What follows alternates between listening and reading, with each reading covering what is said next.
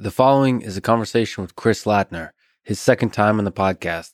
He's one of the most brilliant engineers in modern computing, having created LLVM compiler infrastructure project, the Clang compiler, the Swift programming language, a lot of key contributions to TensorFlow and TPUs as part of Google. He served as vice president of autopilot software at Tesla, was a software innovator and leader at Apple, and now is at SiFive as Senior Vice President of Platform Engineering, looking to revolutionize chip design to make it faster, better, and cheaper. Quick mention of each sponsor, followed by some thoughts related to the episode. First sponsor is Blinkist, an app that summarizes key ideas from thousands of books. I use it almost every day to learn new things or to pick which books I want to read or listen to next. Second is Neuro, the maker of functional sugar free gum and mints that I use to supercharge my mind with caffeine, L theanine, and B vitamins. Third is Masterclass, online courses from the best people in the world on each of the topics covered, from rockets to game design to poker to writing and to guitar. And finally, Cash App, the app I use to send money to friends for food, drinks, and unfortunately lost bets. Please check out the sponsors in the description to get a discount and to support this podcast.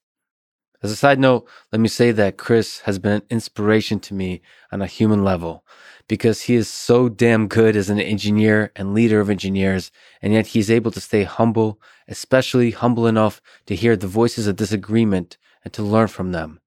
He was supportive of me and this podcast from the early days, and for that, I'm forever grateful. To be honest, most of my life, no one really believed that I would amount to much. So when another human being looks at me, it makes me feel like I might be someone special. It can be truly inspiring. That's a lesson for educators. The weird kid in the corner with a dream is someone who might need your love and support in order for that dream to flourish. If you enjoy this thing, subscribe on YouTube, review it with five stars on Apple Podcast, follow on Spotify, support on Patreon, or connect with me on Twitter at Lex Fridman. As usual, I'll do a few minutes of ads now and no ads in the middle. I try to make these interesting, but I give you timestamps, so if you skip, please still check out the sponsors by clicking the links in the description. It's the best way to support this podcast. This episode is supported by Blinkist, my favorite app for learning new things. Get it at blinkist.com slash Lex for a seven day free trial and 25% off after. Blinkist takes the key ideas from thousands of nonfiction books and condenses them down into just 15 minutes that you can read or listen to. I'm a big believer of reading at least an hour every day. As part of that, I use Blinkist almost every day to try out a book I may otherwise never have a chance to read. And in general, it's a great way to broaden your view of the ideal landscape out there and find books that you may want to read more deeply. With Blinkist, you get unlimited access to read or listen to a massive library of condensed nonfiction books. Right now, for a limited time, Blinkist has a special offer just for you, the listener of this podcast. Go to Blinkist.com slash Lex to try it free for seven days and save 25% off your new subscription. That's Blinkist.com slash Lex. Blinkist, spelled B-I-L-N-K-I-S-T. I'm not very good at spelling. Okay. This show is also sponsored by Neuro, a company that makes functional gum and mints that supercharge your mind with a sugar free blend of caffeine, L theanine, and B6, B12 vitamins. It's loved by Olympians and engineers alike. I personally love the mint gum. It helps me focus during times when I can use a boost. My favorite is to chew it for like 10 minutes at the start of a deep work sessions behind a standing desk, typing frantically that's when I need the energy most, I think, to get the ball rolling. By the way, Cal Newport, author of Deep Work, a book I highly recommend, will eventually be on the podcast. I talk to him often. He's a friend, he's an inspiration. He has his own podcast that you should also check out called Deep Questions. Anyway, each piece of NeuroGum is about one half cup of coffee worth of caffeine. I love caffeine. I also just love coffee and tea. It makes me feel like home. Anyway, Neuro is offering 15% off when you use code LEX at checkout. Go to getneuro.com and use code LEX. This show is also sponsored by Masterclass. $100 a year for an all access pass to watch courses from literally the best people in the world on a bunch of different topics, like Chris Hadfield on space exploration, Neil deGrasse Tyson on scientific thinking and communication, Will Wright, creator of SimCity and Sims, both one of my favorite games, Carlos Santana, one of my favorite musicians on guitar, Garry Kasparov on chess. Need I say more about who my favorite chess player is, and Daniel Negreanu on poker, and many more. Maybe one day I'll do a masterclass on how to drink vodka and ask overly philosophical questions of world class engineers who are too busy to bother with my nonsense. By the way, you can watch it on basically any device. Sign up at masterclass.com slash Lex to get 15% off the first year of an annual subscription. That's masterclass.com slash Lex. Finally, this show is presented by Cash App, the number one finance app in the App Store. When you get it, use code LEX Podcast. Cash App lets you send money to friends, buy Bitcoin, and invest in the stock market with as little as $1. I'm thinking of doing more conversations with folks who work in and around the cryptocurrency space. Similar to AI, I think, but even more so, there are a lot of charlatans in this space, but there are also a lot of free thinkers and technical geniuses whose ideas are worth exploring in depth and with care. If I make mistakes in guest selection and details in conversations themselves, I'll keep trying to improve, correct where I can, and also keep following my curiosity wherever the heck it takes me. So again, if you get Cash App from the App Store or Google Play and use the code LEX podcast, you get $10 and Cash App will also donate $10 to First an organization that is helping to advance robotics and STEM education for young people around the world. And now, here's my conversation with Chris Lattner.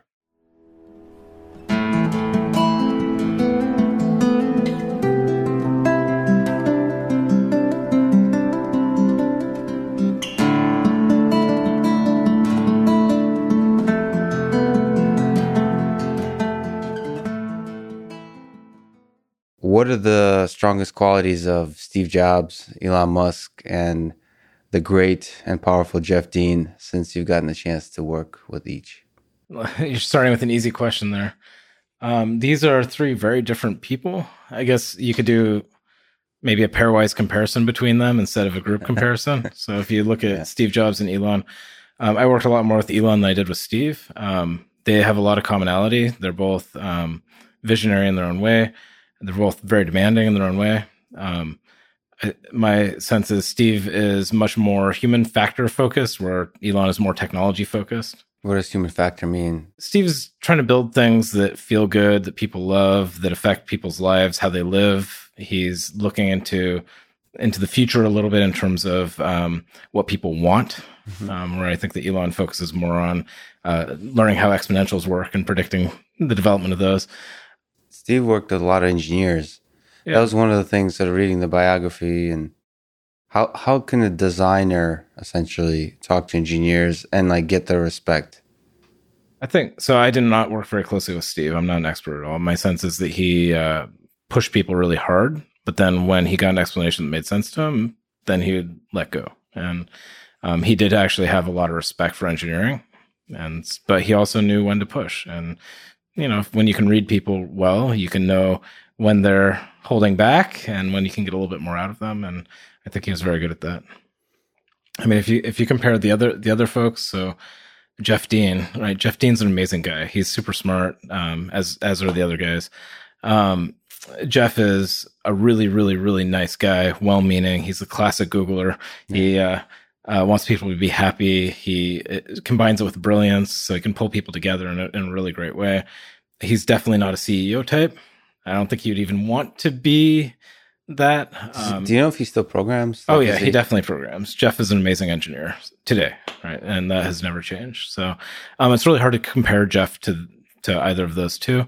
Um, he, uh, I think that Jeff leads through technology and building it himself and then pulling people in and inspiring them. And so I think that that's um, one of the amazing things about Jeff. But each of these people, you know, with their pros and cons, all are really inspirational and have achieved amazing things. So yeah, it's, it's been a, it's been, I've been very fortunate to get to work with these guys. For yourself, you've led large teams. You've done so many incredible, difficult technical challenges.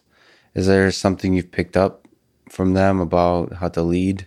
Yeah, well, so I mean, I think leadership is really hard. It really depends on what you're looking for there. Um, I think you really need to know what you're talking about. So being grounded on the product, on the technology, on the business, on the mission is really important.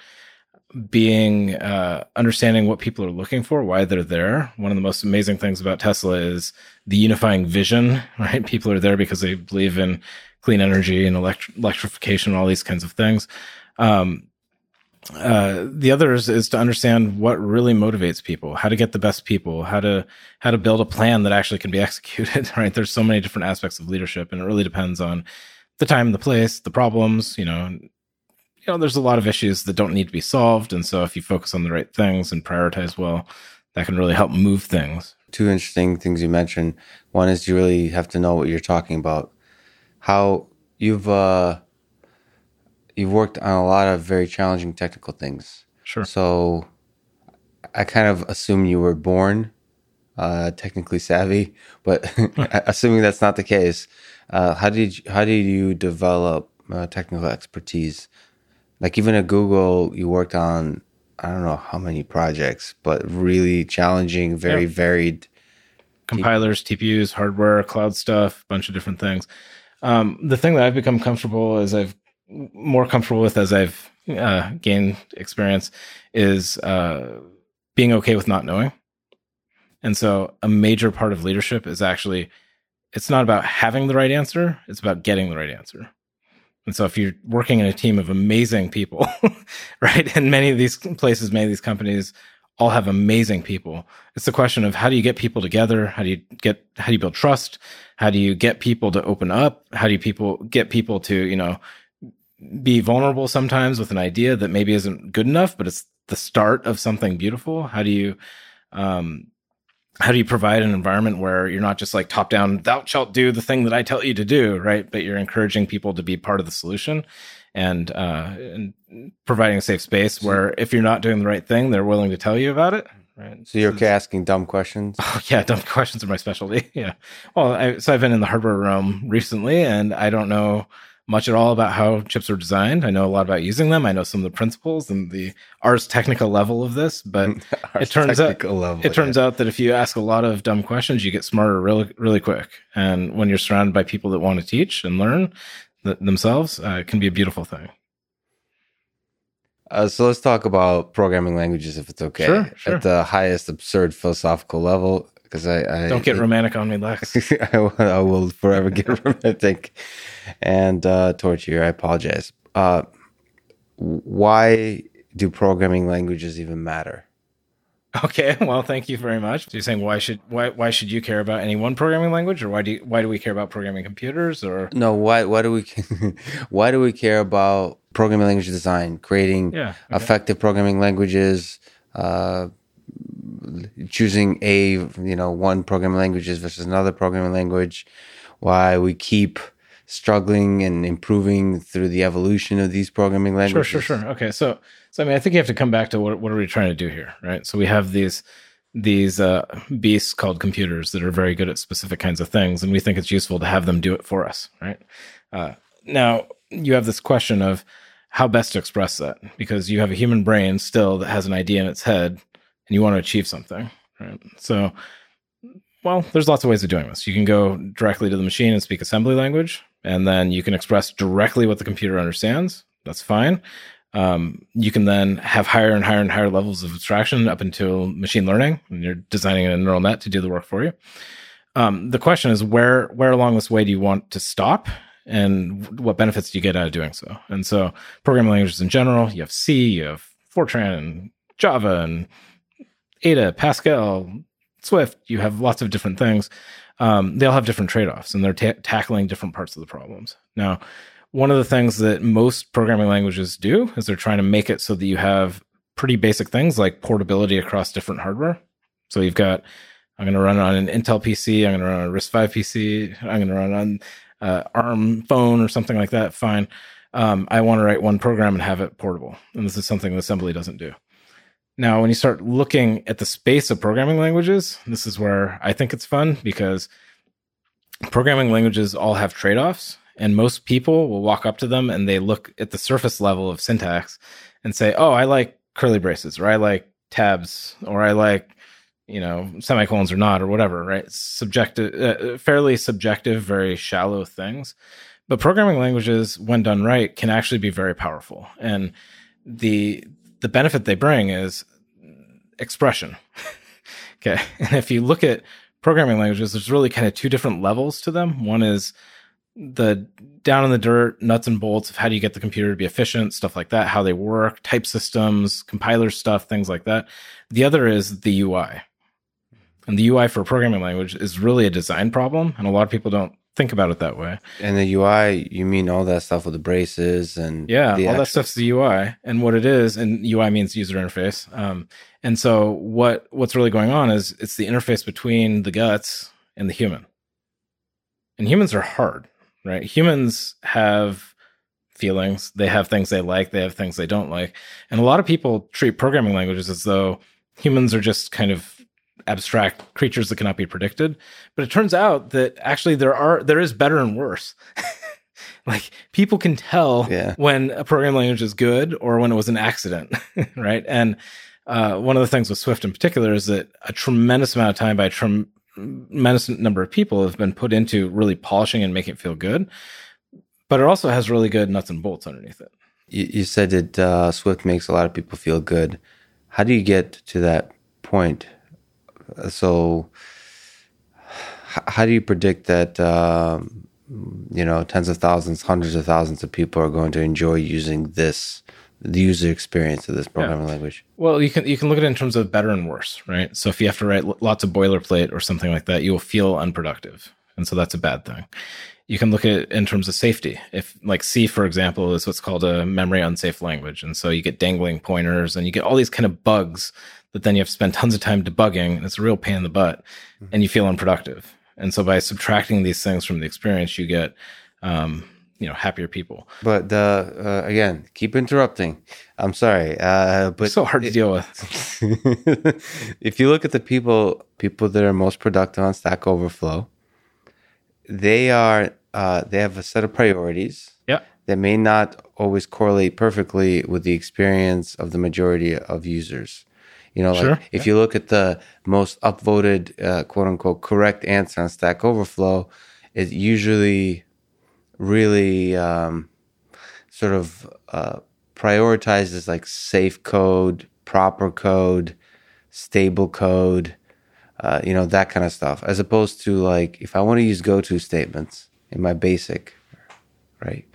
Uh, I'm gonna, I want to use go to statement. Like, what if 99% of people want to use go to statements? So you use completely improper, you know, unsafe syntax. I, I don't think that people actually like if you boil it down and you get below the surface level, people don't actually care about go tos or if statements or things like this. They care about achieving a goal.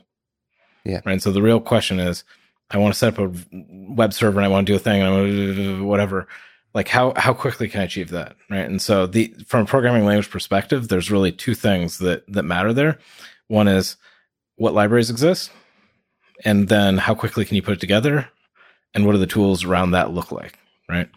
And uh, and when you want to build a library that's missing, what do you do? Okay, now this is where you see huge divergence in the force between worlds. Okay, Yeah. and so you look at Python for example. Python is really good at assembling things, but it's not so great at building all the libraries. And so what you get because of performance reasons, other things like this, is you get Python layered on top of C. Mhm. For example, and that means that doing certain kinds of things, well, it doesn't really make sense to do in Python. Instead, you do it in C, and then you wrap it, and then you have you're living in two worlds, and two worlds never is really great because tooling and the, the debugger doesn't work right, and like all these kinds of things. Can you clarify a little bit what uh, what you mean by Python is not good at building libraries? Meaning it doesn't make Certain it kinds conducive. of certain kinds of libraries. No, but uh, just the actual meaning of the sentence. Yeah. Uh, meaning like it's not conducive to developers to come in and add libraries, or it's it's or the language, or is it the the duality of the? It's a dance between Python and C, and Well, so Python's never- amazing. Python's a great language. I did not mean to say that Python is, is bad for libraries. What, what I meant to say is Um, there are Python, there are libraries that Python's really good at that you can write in Python, but there are other things like if you want to build a machine learning framework, you're not going to build a machine learning framework in Python because of performance, for example, or you want GPU acceleration or things like this. Instead, what you do is you write a bunch of C or C++ code or something like that, and then you talk to it from Python. Right. And so this is because of decisions that were made in the Python design and um, and those decisions have other counterbalancing forces. But but the trick when you start looking at this from a programming language perspective is you start to say, okay, cool. How do I build this catalog of libraries that are really powerful? And how do I make it so that then they can be assembled into ways that feel good and they generally work the first time? Because when you're talking about building a thing, you have to include the debugging, the fixing, the turnaround cycle, the development cycle, all that kind of stuff in in into the process of building the thing. It's not just about pounding out the code. And so this is where things like um, you know catching bugs at compile time is valuable, for example. Um, but if you dive into the details in this, Swift, for example, has certain things like value semantics, which is this fancy way of saying that when you uh, treat a treat a variable like a value, um, uh, it acts like a mathematical object would. okay, so in you have used PyTorch a little bit. Mm-hmm. In PyTorch, you have tensors. Tensors are uh, n dimensional grid of numbers. Very simple. You can do plus and other operators on them. It's all totally fine. But why do you need to clone a tensor sometimes? have you ever run into that? Uh, yeah. Okay. And so why is that? Why do you need to clone a tensor? It's the usual object thing that's in Python. Yeah. So in Python, and just like with Java and many other languages, this isn't unique to Python. In Python, it has a thing called reference semantics, which is the nerdy way of explaining this. And what that means is you actually have a pointer to a thing mm-hmm. instead of the thing. Okay. Now, this is due to a bunch of implementation details that you don't want to go into. But in Swift, you have this thing called value semantics. And so when you have a tensor in Swift, it is a value. If you copy it, it looks like you have a unique copy. And if you go change one of those copies, then uh, it doesn't update the other one because you just made a copy of this thing, right? So that so, that's like highly error prone in uh, at least computer science, math centric disciplines uh, yeah. about Python. Yep. That like the the thing you would expect to behave like, like math, like math, it doesn't behave like math, and in fact, uh, quietly doesn't behave like math and then can ruin the entirety of your math. Exactly. Thing. Well, and then yeah. it, t- puts you in debugging land again. Yeah. Right now, now you just want to get something done, and you're like, wait, wait a second, where do, need, where do I need to put clone? Yeah. In what level of this stack, which is very complicated, which I thought I was reusing somebody's library, and now yeah. I need to understand it to know where to clone a thing, right? And hard to debug, by the way. Exactly, right? And so this is where programming languages really matter, right? So in Swift, having value semantics, so that um, both you get the benefit of math working like math, right? But also the efficiency that comes with certain advantages there, uh, certain implementation details there really benefit you as a programmer, right? Can you so, clarify the value semantics? Like, how, how do you know that a thing should be treated like a value? Yeah, so so Swift uh, has a pretty strong culture and good language support for defining values. And so if you have an array, so tensors are one example that the machine learning folks are very used to. Um, just think about arrays. Same thing where you have an array, you put, uh, you create an array, you put two or three or four things into it, and then you pass it off to another function. Mm-hmm. What happens if that that uh, function adds some more things to it? Well, you'll see it on the side that you pass it in, right? This is called reference semantics. Now, what if you pass an array off to a function? It scrolls it away in some dictionary or some other data structure somewhere, right? Well, it thought that you just handed it that array, but then you return back and that that that reference to that array still exists in the caller and they go and put more stuff in it mm-hmm. right the, the person you handed it off to may have thought they had the only reference to that yeah. and so they didn't know what they that this was going to change underneath the covers and so this is where you end up having to do clone so like i was past a thing i'm not sure if i have the only version of it so now i have to clone it so what value semantics does is it allows you to say, hey, I have a so in Swift it defaults to value semantics. Oh, so it defaults to value semantics, and then yep. because most things should End be treated like values. values, Yep. then it makes sense for that Yep. to be the And, default. and one of the important things about that is that arrays and dictionaries and all these other collections that are aggregations of other things also have value semantics. And so when you pass this around uh, to different parts of your program, you don't have to do these defensive copies. And so this is this is great for two sides, right? It's great because you define away the bug, which is a big deal for productivity, the the number one thing most people care about. But it's also good for performance because when you're doing a clone, so you pass the array down to the thing, and it's like I don't know if anybody else has it, I have to clone it. Well, you just did a copy of a bunch of data. It could be big. And then it could be that the thing that called you is not keeping track of the old thing. So you just made a copy of it and you may not have had to.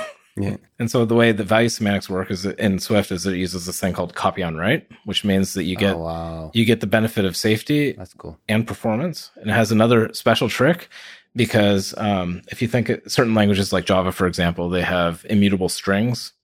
And so what they're trying to do is they provide value semantics by having pure immutability. Uh, functional languages have pure immutability in lots of different places, and this provides a much safer model and it provides value semantics. Um, the problem with this is if you have immutability, everything is expensive. Everything requires a copy. Um, for example, in Java, if you have a s- string X and a string Y, you append them together, we have to allocate a new string to hold XY. Oh, Uh, if they're immutable. Well, and Oh, strings general. strings in Java are immutable, and if there's there's optimizations for short ones, and it's, it's complicated, but Right. but generally uh, think about them as a separate allocation. And so when you uh, append them together, you have to go allocate a third thing Mhm. because somebody might have a pointer to either of the other ones, right? And you can't go change them, so you have to go allocate a third thing. Um, because of the beauty of how the Swift value semantic system works out, if you have a string in Swift and you say, "Hey, put in X," right, and they say append on Y, Z, W, W, W, what, it knows that there's only one reference to that, and so it can do an in place update. And so you're not allocating tons of stuff on the side. You're not, you, you don't have all these problems. When you pass it off, you can know you have the only reference. If you pass it off to multiple different people, but nobody changes it, they can all share the same thing. Mm. So you get a lot of the benefit of, of purely mutable design. And so you get a really nice sweet spot that I haven't So- seen in other languages. Yeah, that's interesting. Like I thought, I, I thought there was going to be a, a philosophical like narrative here that you're gonna have to pay a cost for it. Because it sounds like uh, I think value semantics is uh, beneficial for easing of debugging or minimizing the risk of errors, like bringing the errors closer to the source uh, bringing the symptom of the error closer to the source of the error, however you say that. And but you're saying there's not a performance cost either if you implement yeah it correctly. well so there's there's trade-offs with everything. And so if you are doing very low level stuff then sometimes you can notice the cost. But then what you're doing is you're saying what is the right default? So um, coming back to user interface when you when you talk about programming languages one of the ma- ma- major things that swift does that makes people love it that is not obvious when it comes to designing a language is this pr- ui principle of progressive disclosure of complexity Okay, so Swift, like many languages, are, is very powerful. The question is, when do you have to learn the power as a user? So Swift, like Python, allows you to start with like print hello world, Mhm. right? Certain other languages uh, start with like public static void main class, z- z- z- z- like all the ceremony, right? yeah. And so you go to teach you teach a new person, hey, welcome welcome to this new thing. Let's talk about public access control classes. Wait, what's that? String system.out uh, println like packages like God, Right. right. And so instead, if you take this and you say, hey, we need you need we need packages, you know, modules. We need we need powerful things like classes. We need data structures. We need like all these things. The question is, how do you factor the complexity and how do you make it so that the normal case scenario is that you're dealing with things that work the right way, the right way, give you good performance the right by default. But then as a power user, if you want to dive down to it, you have full C C performance, full control over low level pointers. You can call malloc if you want to call malloc. Mhm. This is not recommended on the first page of every tutorial, but it's actually really important when you want to get work done, right? And so being able to have that is really the design in programming language design. And design is really, really hard. It's something that I think a lot of people kind of um, outside of UI, again, a lot of people just think is uh, subjective. Like there's nothing, you know, it's just like curly braces or whatever. It's just like somebody's preference, but actually, good design is something that you can feel. And uh, how many people are involved with good design? So if we look at Swift, but look at Yeah. historically, I mean, this might touch like uh, it's almost like a Steve Jobs question too. Like, how much dictatorial decision making is required versus um, collaborative? And we'll talk about how all that can go wrong or right. Yeah. But Yeah, well, well, Swift. uh, So I can't speak to in general all design everywhere. Uh, so the way it works with Swift is that um, there's a core team, and so a core team is uh, six or seven people ish, something like that. That is people that have been working with Swift since very early days. And so, and I, by early days is not that long ago. okay, yeah. So it's it, it became public in 2014, so it's been six years public now. But um, but still, that's enough time that there's a story arc there. okay. Yeah. Right. And there's mistakes have been made that then get fixed, and you learn something, and then you you know, and so uh, the, what the core team does is it provides continuity, and so you want to have a okay, well, uh, there's a big hole that we want to fill. We know we want to fill it, so don't do other things that invade that space until we fill the hole. Right there, there's a boulder that's missing here. We want to do, we will do that boulder even though it's not today. Keep keep out of that space. and the whole team remembers of the remembers the myth of the boulder that's there. Yeah, yeah. There's a general sense of what the future looks like in broad strokes, and a, a shared understanding of that, combined with a shared understanding of what has happened in the past that worked out well and didn't work out well. Um, the next level out is you have the uh, what's called the Swift Evolution community, and you've got in that case hundreds of people that really care passionately about the way Swift evolves, and that's like an amazing thing to again. Uh, the core team doesn't necessarily need to come up with all the good ideas. You got hundreds of people out there that care about something, and they come up with really good ideas too, and that provides this like tumbling uh, rock tumbler for ideas. Mhm. And so the the evolution process is you know a lot of people in a discourse forum they're like hashing it out and trying to like talk about okay well what should we go left or right? Or if we did this what would be good? And you know here you're talking about hundreds of people so you're not going to get consensus necessarily or not obvious consensus. And so there's a proposal process that uh, then allows the core team and the community to work this out. And what the core team does is it aims to get consensus out of the community and provide uh, gu- guardrails, but also provide long term, make sure we're going the right direction kind of things. So does that group represent like the how much people will love the user interface? Like, Yeah, do you think they're yes. able to capture that? Well, I mean, it's something we talk about a lot. It's something we care about. How well we how well we do that's up for debate, but I think that we've done pretty well so Is, far. is the beginner in mind? Yeah, like because yeah. you said the progressive disclosure complexity. yeah so we care a lot about uh, a lot about that a lot about power a lot about efficiency a lot about there are many factors to good design and you have to figure out a way to kind of work your way through that and So if you like think about like a language I love is Lisp. okay yeah. Probably still because I use Emacs, but I haven't done anything any serious work in Lisp. But it has a ridiculous amount of parentheses. yeah Uh, I've also, you know, with Java and C++, uh, the braces. Um, you know, I I like I I- enjoyed the comfort of being between braces. You know, yeah yeah well and let, then us talk Python is really sorry to interrupt. Just like and last thing to me, as a design, if I was a language designer, uh, God forbid, is uh, I would be very surprised that Python, with no braces, would nevertheless somehow be comforting. Also, so like I could see arguments for all of these. but, but look at this this is evidence that it's not about braces versus tabs right, exactly. You're good. That's a good point. right so That's a good like point. you know there, there's there's evidence So- that but see, like it's this. one of the most argued about things. Oh yeah, of course. Just like But- tabs and spaces, which it doesn't. I mean, there's one obvious right answer, but it doesn't. It doesn't actually matter. What's that? Not- let's not, come on, we're friends. Like, come on, like what are you trying to do to me here? People are gonna, yeah, half the people are gonna tune out. Yeah. Um. So so So, so, but- this, but- so you're again- able to identify things that don't really matter for the experience.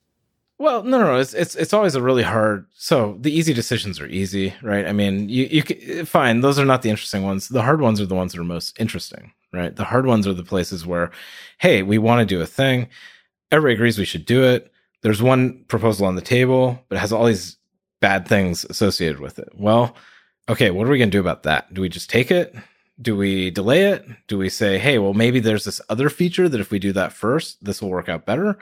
um, how does this if if we do this are we painting ourselves into a corner right and so this is where again you're having that core team of people that uh, has some continuity and has perspective has some of the historical understanding is really valuable because you get um, it's not just like one brain you get the power of multiple people coming together to make good decisions and then you get the best out of all these people and you also can harness the the community around it. What about like the decision of whether like in python having one type or having uh, you know uh, strict typing yeah okay. types? yeah let's talk about this. So so um I, I, like how you put that, by the way. Like, so, so many people would say that Python doesn't have types. Doesn't have types, yeah. But you're well, right. I've listened to you enough to where I'm, I'm a fan of yours, and I've listened to way too many podcasts and videos you of you talking about this. Oh yeah, so I would argue that Python has one type, and so, um, so like when you import Python into Swift, which by the way works really well, you have everything comes in as a Python object. Now, yeah. here are trade offs because. Um, uh, you know, it depends on where you're optimizing for. And Python is a super successful language for a really good reason. Um, because it has one type, uh, you get duck typing for free and things like this. But also, you're pushing, you're making it very easy to to pound out code on the one hand, but you're also making it very easy to introduce uh, complicated bugs that you have to debug. And you pass a string into something that expects an integer, and it doesn't immediately die. It goes all the way down the stack trace and you find yourself in the middle of some code that you really didn't want to know anything about and it blows up and you're just saying, well, what did I do wrong? Right.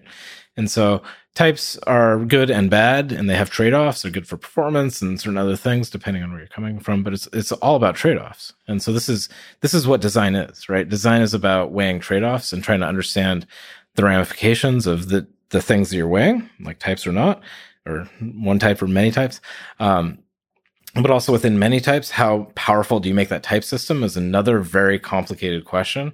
Uh, with lots of trade-offs. It's very interesting, by the way. Uh, but uh, but that's like one one dimension, and yeah. there's a bunch of other dimensions: JIT compiled versus static compiled, garbage collected versus reference counted, versus memory man- manual memory management versus you know like in like all these different trade-offs and how you balance them are what make a programming language good. Concurrency, Yep. So in all those things, I guess uh, when you're designing the language, you also have to think of how that's going to get all compiled down to. If you uh, care about performance, yeah. Well, and, and go back to Lisp, right? So Lisp, also I would say JavaScript is another example of a very simple language, right? And so one of the, so I also love Lisp. I don't use it as yeah. much as maybe you do yeah, or you did. No, but, I think we're both, everyone who loves Lisp, it's like, you love, it's like, uh, I don't know, you know, I love Frank Sinatra, but like how often do I seriously listen to Frank Sinatra? Sure, sure. so, but, but, but you look at that or you look at JavaScript, which is another very different, but relatively simple language.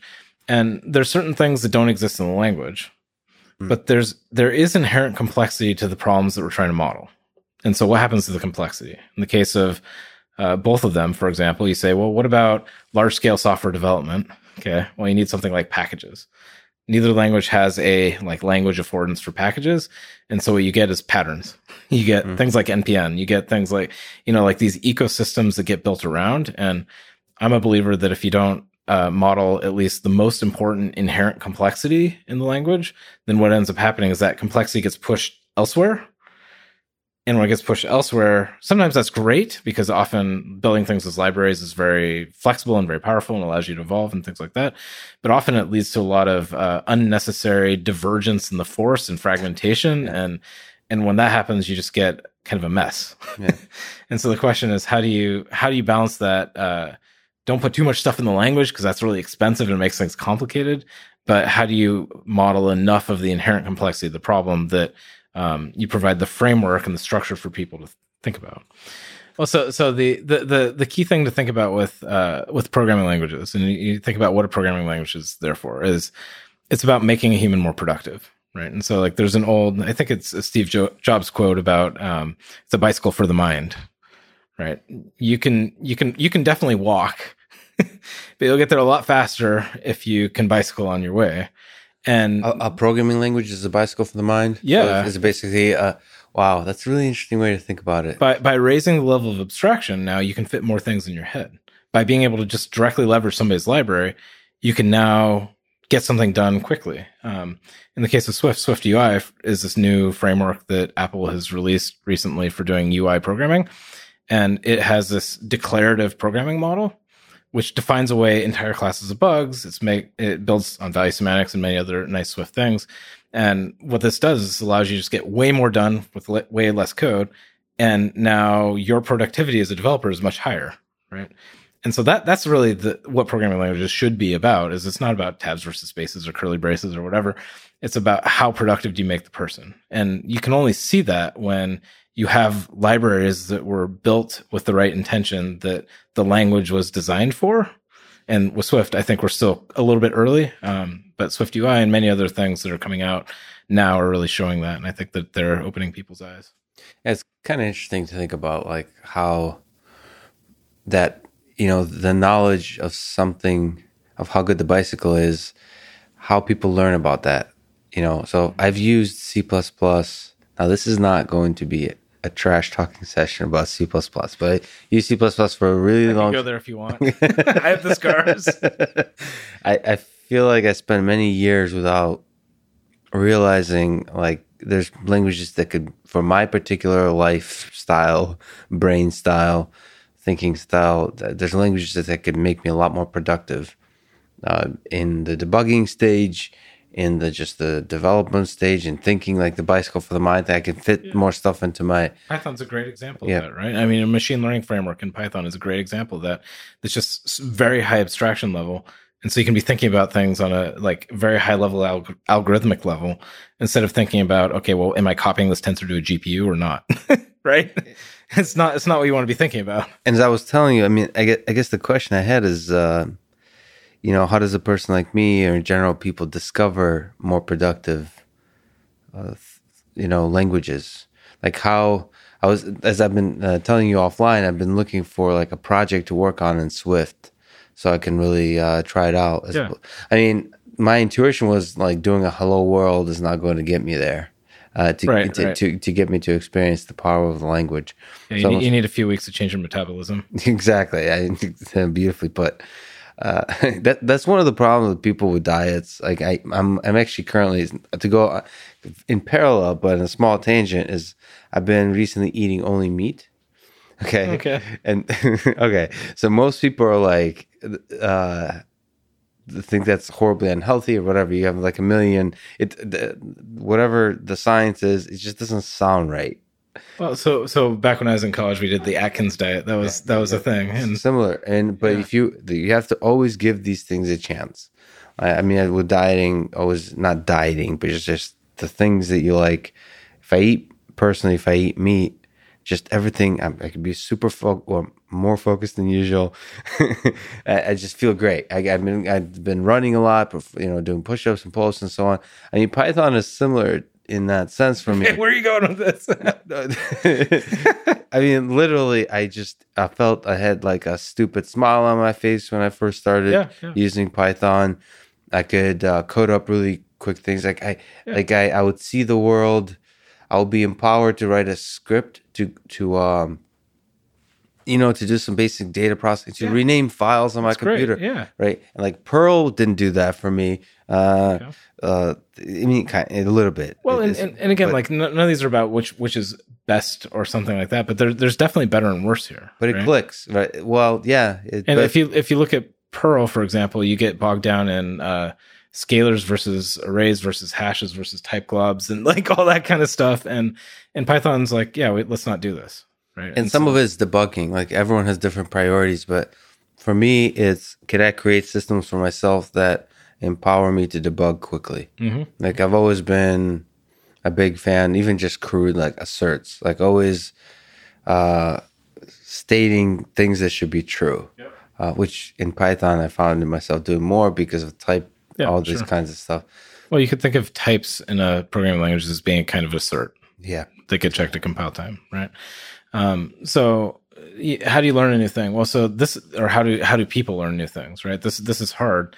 Uh, people don't like to change. people generally don't like change around them either, and so uh, we're all very slow to adapt and change. And usually, there's a catalyst that's required to to force yourself over the over over this. So, for learning a programming language, it really comes down to finding an excuse, like. Mm-hmm build a thing that that's that the language is actually good for that the ecosystem's ready for um, and so Um, and so if you were to write an iOS app, for example, that'd be the easy case. Obviously, you would, you would use Swift for that, right? There are other, Android. uh, uh, so Swift runs on Android. Oh, does it? Oh yeah, yeah. Swift runs in How lots of that work? So, uh, okay, so Swift, Swift Swift is built on top of LLVM. Yeah. LLVM runs everywhere. LLVM, for example, builds the Android kernel. oh, wow. So- okay. so yeah, Gotcha. um, Okay. So- I didn't realize this. yeah. So Swift Swift is very portable. Runs on Windows. There's it runs on lots of different things. But- and uh, Swift, sorry to interrupt. Uh, Swift UI, and then there's a thing called UI Kit. So, So- can I build an app with Swift? Uh, well, so that that's the thing is the ecosystem is what matters there. So Swift UI and UIKit are Apple technologies. Okay, got it. And so they happen to like Swift UI happens to be written in Swift, but it's an Apple proprietary framework that um, Apple loves and wants to keep on its platform, which makes total sense. You go to, go to Android and you don't have that library. Yeah. Right. And so Android has a different ecosystem of things that hasn't been built out and doesn't work as well with Swift. And so you can totally use Swift to do uh, like arithmetic and things like this, but building a UI with Swift on Android is not not not a not a great experience right now. So, so if I wanted to uh, to learn Swift, what's the pro? I mean, the one practical different version of that is um, Swift for TensorFlow, for example. Yeah. And one one of the inspiring things for me with both TensorFlow and PyTorch is how quickly the community can like switch from different libraries. Yep. like you, you could see some of the community switching to PyTorch now, but it could, it's very easy to see. And then TensorFlow is really stepping up its game.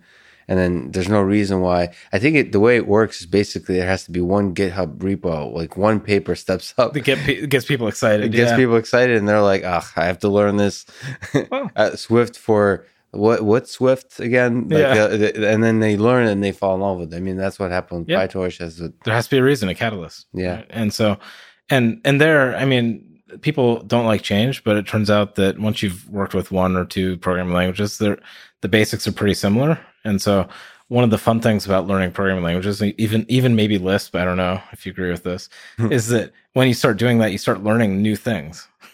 Because you have a new way to do things and you're forced to do them and that forces you to explore and it puts you in learning mode. And when you get in learning mode your mind kind of opens a little bit and you can you can see things in a new way even when you go back to the old place Right. Yeah, it's totally. Well, Lisp is functional yeah uh, stuff. I, but yeah, I wish there was a kind of window. Maybe you can tell me if there is. Uh, there you go. This, this is a question uh, to ask. What is the most beautiful feature in a programming language? Before I ask it, let me say, like with Python, I remember when I saw list comprehensions. okay Uh, it was like it, when I like really took it in. yeah it i don't know i just loved it. It was like fun to do like it was fun to do that kind of um uh yeah there was something about it to be able to filter through a list and to create a new list all in a single line was elegant. I could all get into my head Yep. and it just made me um fall in love with the language. Yep. so is there let me ask you a question. Uh, is there what do you use the most beautiful feature in uh, in a programming language that you've ever encountered in Swift maybe and then outside of Swift?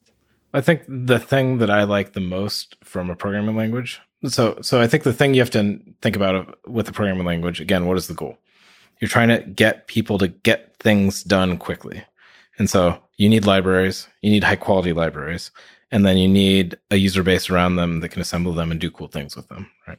And so to me the question is what enables high quality libraries? Okay Yeah. and there's a huge divide in the world between libraries who enable high quality libraries versus um, the ones that put special stuff in the language So programming languages that enable high quality high libraries quality libraries. Got it. Uh, so so and, and what i mean by that is expressive libraries that then feel like a natural integrated part of the language itself Mhm.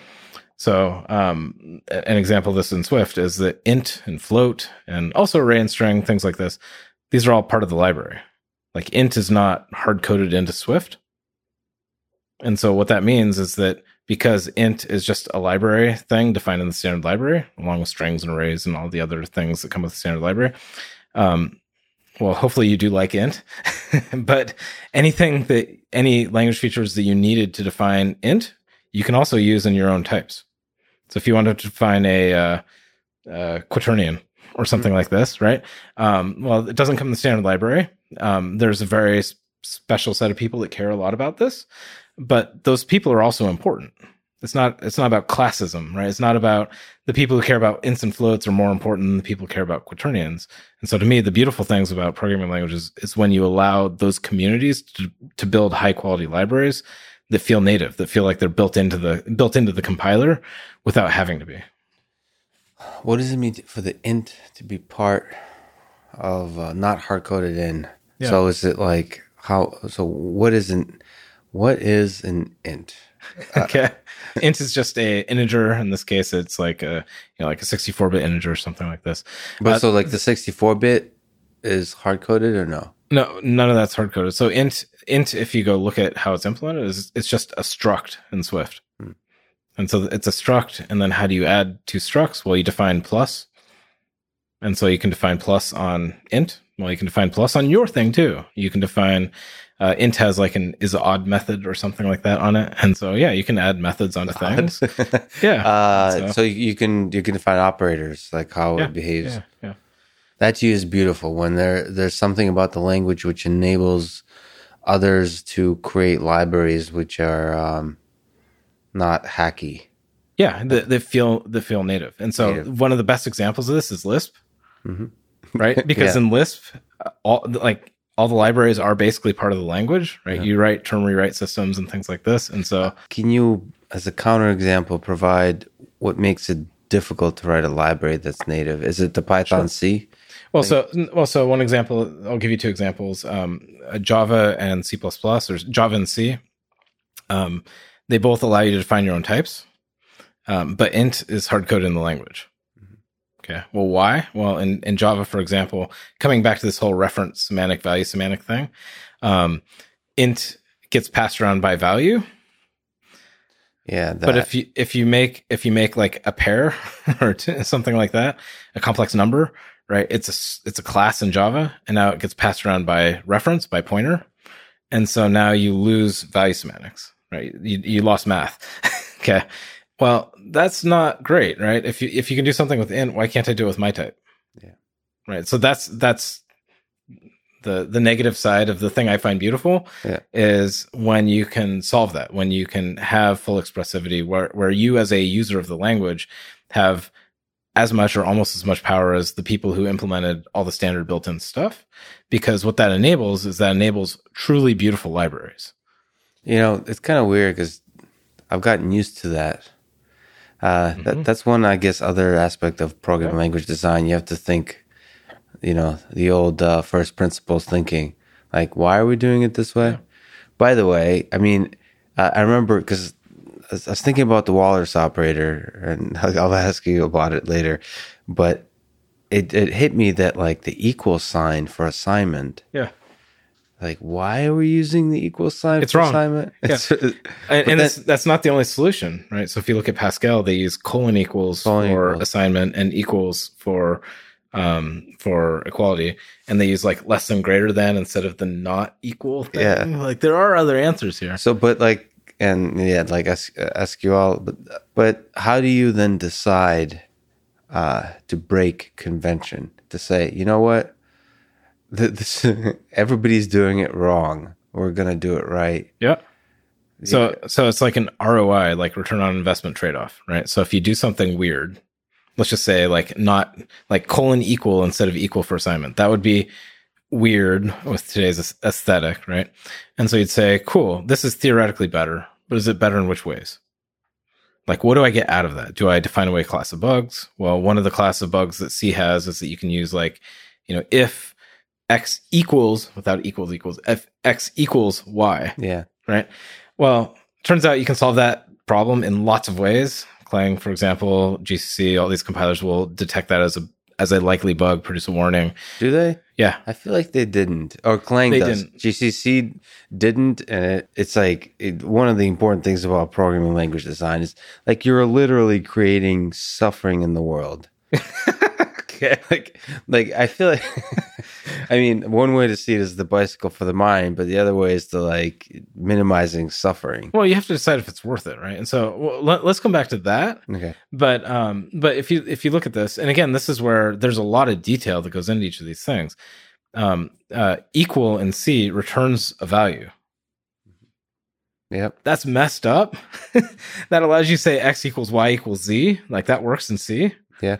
Um, is it messed up? You know, well, so that most people think it's messed up. I think uh, it, it is very by messed up. What I mean is, it is very rarely used for good, and it's often used for bugs. Yeah, right. And so, yeah. That's mean, that's you, a good definition of you, messed up. Yeah, you could use, you know, it's it's a in hindsight, this was not such a great idea. Right now, one of the things with Swift that is really powerful, and one of the reasons it's actually good um, versus it being full of good ideas, is that um, when when we launched Swift One, we announced that it was public, people could use it, people could build apps, but it was going to change and break. okay. When Swift 2 came out, we said, hey, it's open source and there's this open process which people can uh, help evolve and direct the language. So the community at large, like Swift users, can now help shape the language as it is. And what happened is that part, as part of that process is a lot of really bad mistakes got taken out. Mm-hmm. so, for example, Swift used to have the C style plus plus and minus minus operators.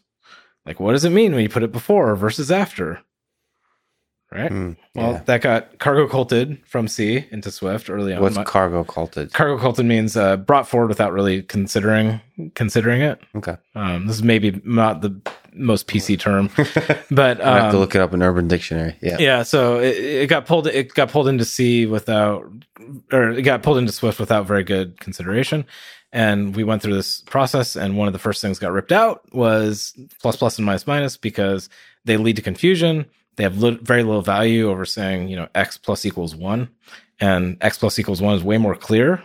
And so when you're optimizing for teachability and clarity and bugs and this multidimensional space that you're looking at, um, things like that really matter. And so being uh, first principles on where you're coming from and what you're trying to achieve and being anchored on the objective is really important.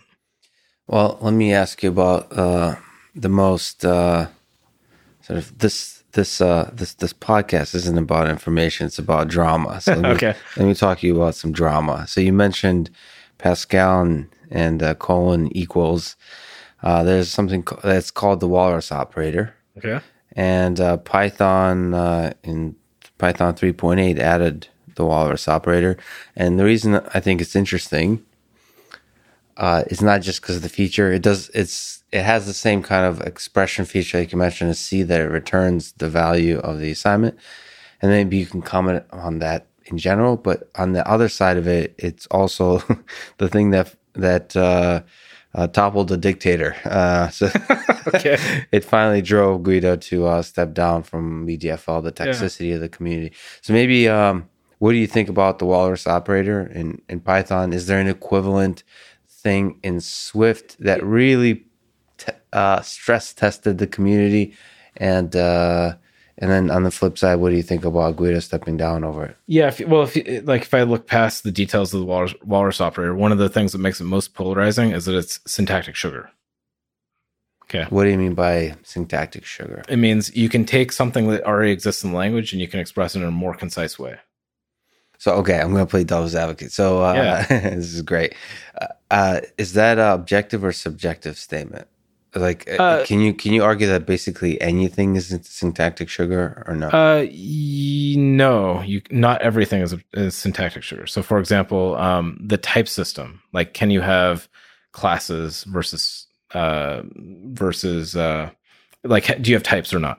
Right. So, so one type versus many types is not something that affects syntactic sugar. And so if you say, I want to have the ability to define types, I have to have all this like language mechanics to define classes and oh now I have to have inheritance and I have like, like I have all this stuff. That's just making the language more complicated. Mm-hmm. That's not that's not about sugaring it. Um, Swift has sugar. so like Swift has this thing called if let and it has uh, various operators that are used to concisify uh, specific use cases.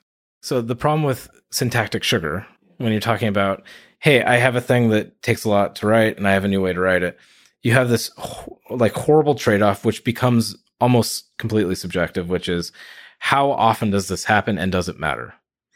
And one of the things that is true about human psychology, particularly when you're talking about introducing a new thing, is that uh, people over overestimate the burden of learning something, and so it looks foreign when you haven't gotten used to it. But if it was there from the beginning, of course, it's just part of Python. Like unquestionably, like this is this is just the thing I know, and it's not a new thing that you're worried about learning. It's just part of part of the deal. Now with Guido, uh, I, I don't know Guido well. um, yeah, have you passed across much? Yeah, I've met him a couple of times, but I, I don't know, know Guido well.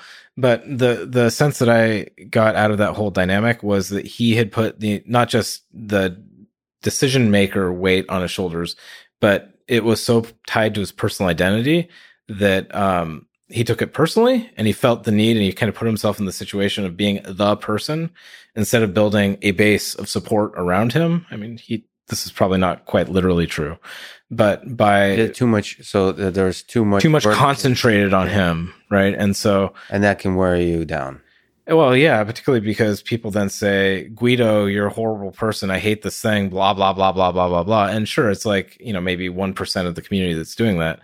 But Python's got a big community, yeah. and one percent of it of millions of people is a lot of hate mail, and that just well, from human factor will just wear on you. Well, to to clarify, it looked from just what I saw in the messaging for the. Let's not look at the million Python users, but at the Python core developers. It feels like the majority, the big majority, on a vote were opposed to it. It's okay, not, I, am not that close to it, so I don't so, know. So, so this okay. So the situation is like literally. Uh, yeah, I mean the majority of the core developers are against We're opposed so, it. So well, I and they weren't they weren't even like against it. It was uh, there was a few well they were against it, but the the against it wasn't like this is a bad idea. They were more like we don't see why this is a good idea.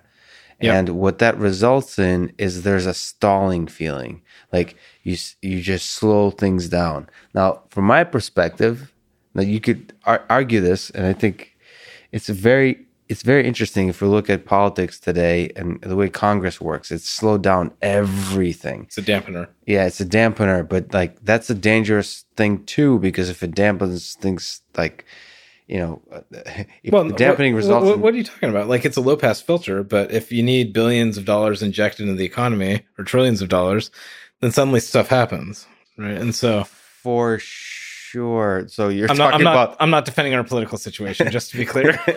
but you're talking about like a, a global pandemic. well, I, I, I, was hoping we could fix like the healthcare system and the education well, system. Like you know, uh, I, am not I'm not a politics person. I don't I don't I don't know. Um, when it comes to languages, he, the community is kind of right in terms of it's a very high burden to add something to a language.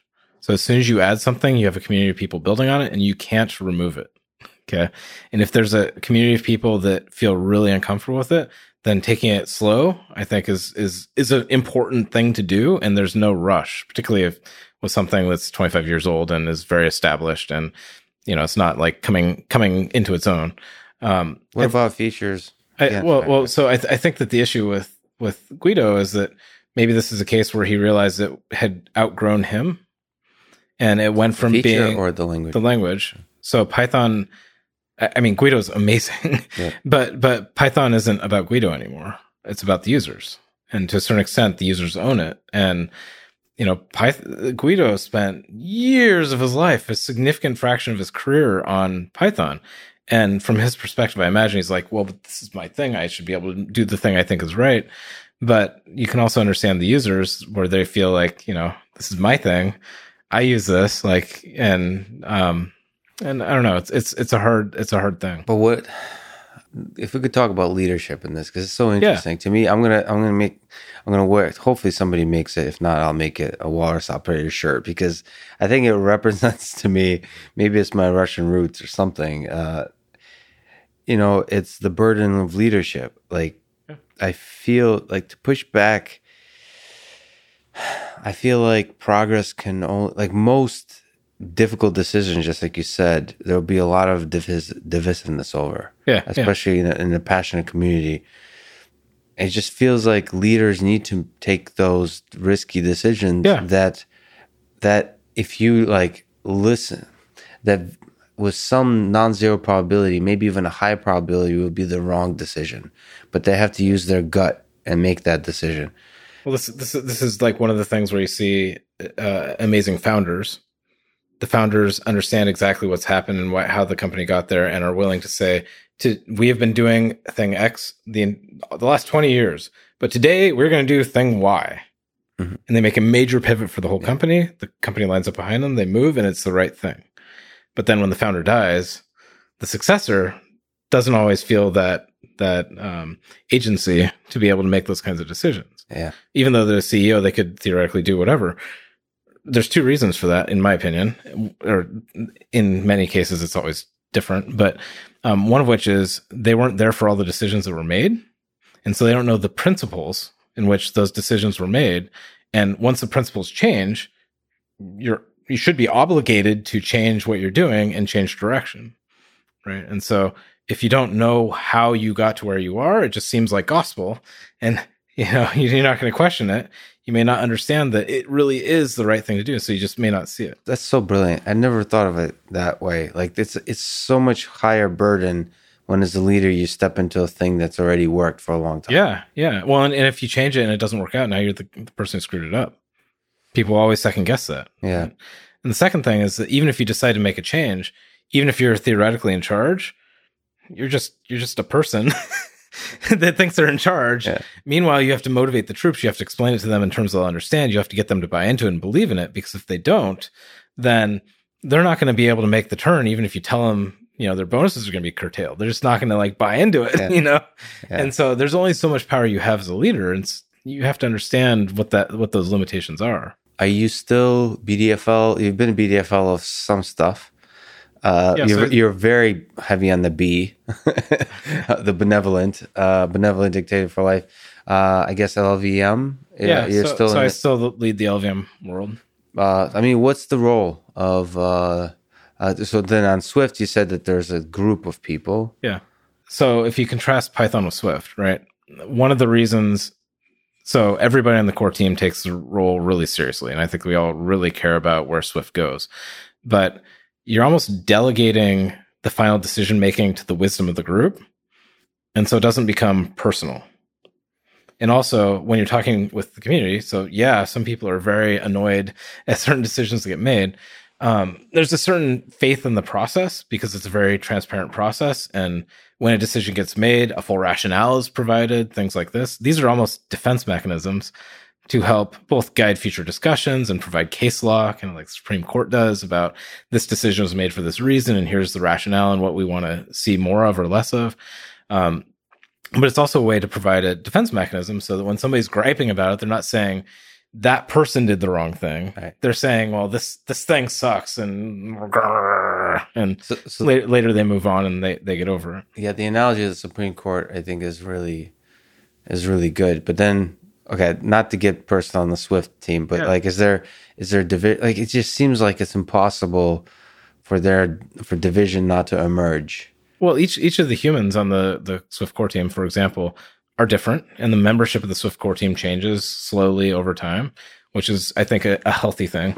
And so each of these different humans have different opinions. Trust me, it's not it's not a sing- singular consciousness of by any stretch of the imagination.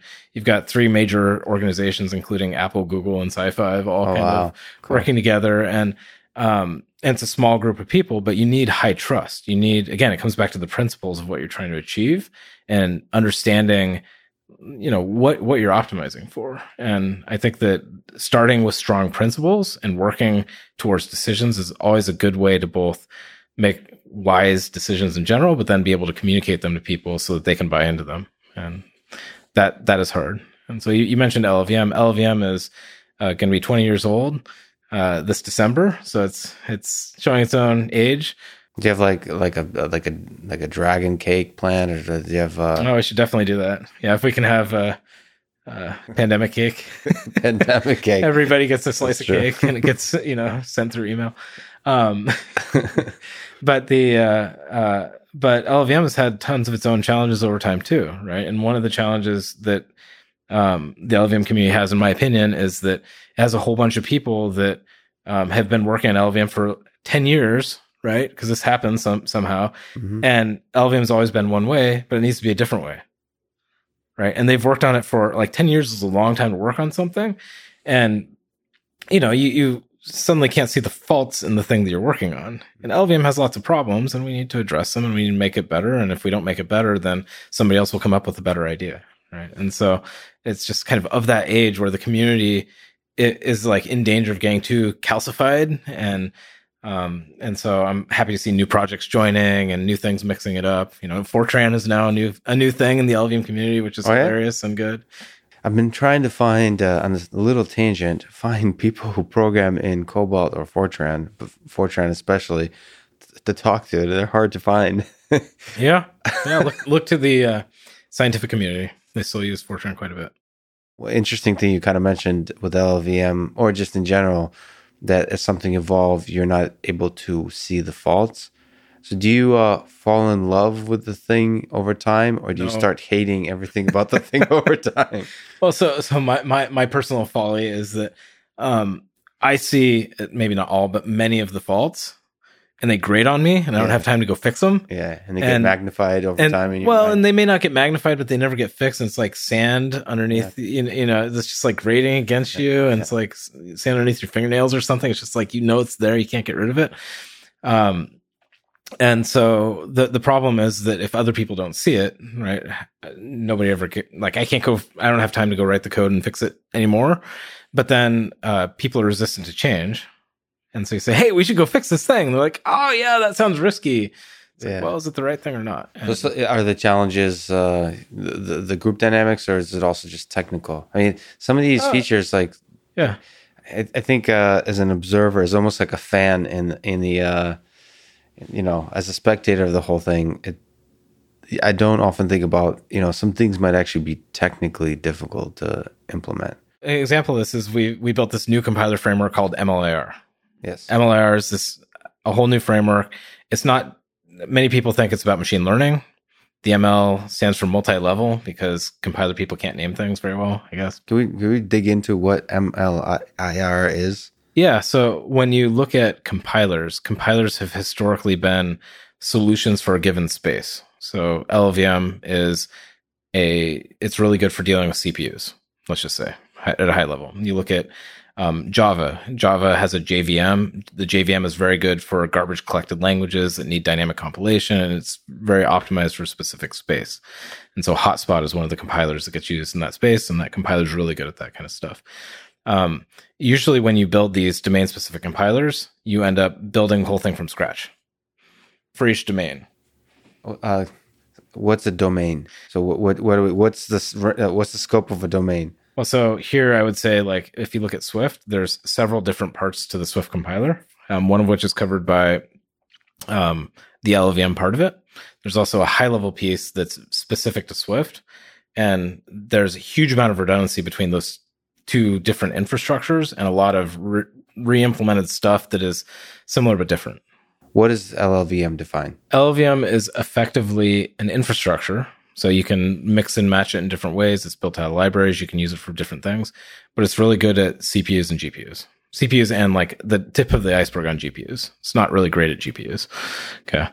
Um, but it turns a bunch out of languages that, that uh, then use it use to it. talk to CPUs. got it. Um, and so it turns out there's a lot of hardware out there that is custom accelerators. So machine learning, for example, Mhm. there are a lot of uh, matrix multiply accelerators and things like this. There, there's a whole world of hardware synthesis. So what we're, we're using MLIR to build circuits. okay, and so you're compiling for a domain of transistors. And so what MLIR does is it provides a tr- tremendous amount of compiler infrastructure that allows you to build these domain specific compilers in a much faster way and have the result be good.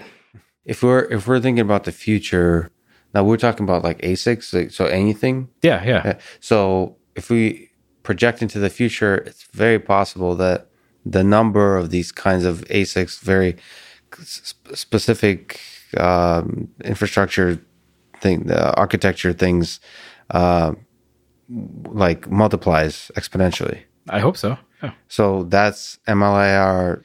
So what MLIR Uh, what MLIR does is it allows you to build these compilers very efficiently. Right now, one of the things that coming back to the LLVM thing, and then we'll go to hardware. Mhm. Is um, LLVM is a, is a specific compiler for a specific domain. MLIR is now this very general, very flexible thing that can solve lots of different kinds of problems. So M- LLVM is a subset of what MLIR does. So MLIR is, I mean, it's an ambitious project then. Yeah, it's a very ambitious project. Yeah. And so to make it even more confusing, MLIR has joined the LLVM umbrella project. So it's part of the LLVM family. Right. Um, but where this comes full circle is now folks that work on the LLVM part, the classic part that's 20 years old, um, aren't aware of all the cool new things that have been done in the new the new thing that you know MLIR was built by me and many other people that knew a lot about LLVM, and so we fixed a lot of the mistakes that lived in LLVM. I mean, so what- now you what- have this community dynamic where it's like, well, there's this new thing, but it's not familiar. Nobody knows it. It feels like it's new. And so let's not trust it. And so it's just really interesting to see the cultural social dynamic that comes out of that. And, and, you know, I think it's super healthy because we're seeing the ideas percolate and we're seeing the technology diffusion happen as people get more comfortable with it. They start to understand things in their own terms. And this just gets to the, it takes a while for ideas to propagate, even though, um, they may be very different than what people are used to. So maybe let's talk about that a little bit, the world of ASICs. And Yeah. well, actually, you're, um, you're, you have a new role at SiFive. What's that place about? What is the vision? Sure. Uh, So uh, li- for their vision for, I would say, the future of computing. Yeah. So I lead the engineering and product teams at SiFive. SiFive is a company who's was founded with this architecture called RISC-V. RISC-V is a new instruction set. Instruction sets are the things inside of your computer that tell it how to run things. Um, x86 from Intel and ARM from the ARM company and things like this are other instruction sets. I've talked to, sorry to interrupt, I've talked to Dave Patterson, who's super excited about Yeah. RISC-V. Dave, Dave is awesome. yeah, he's brilliant. Yeah. Yeah. The uh, RISC-V is distinguished by not being proprietary.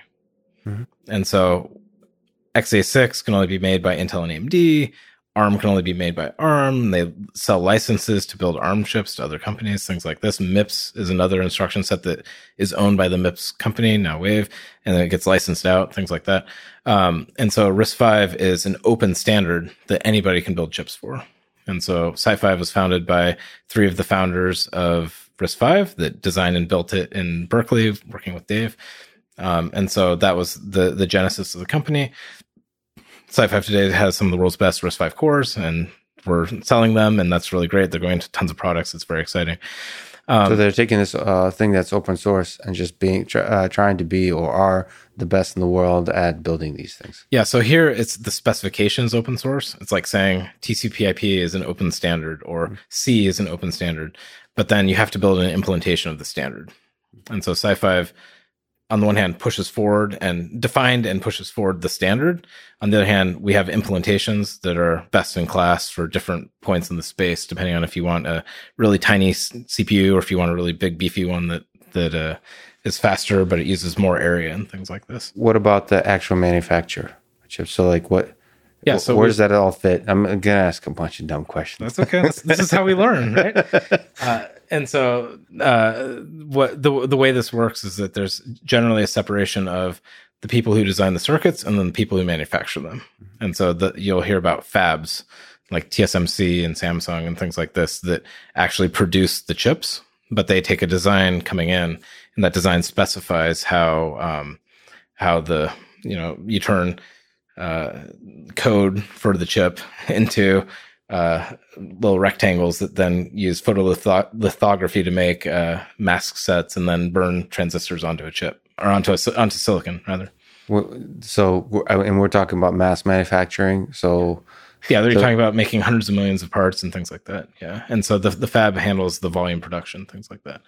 But um, when you look at this problem, um, the interesting thing about the space when you look at it is that um, these the steps that you go from designing a chip and writing the quote unquote code for it and things like Verilog and languages like that, down to what you hand off to the fab, is a really well studied, really old problem. Mhm. Okay.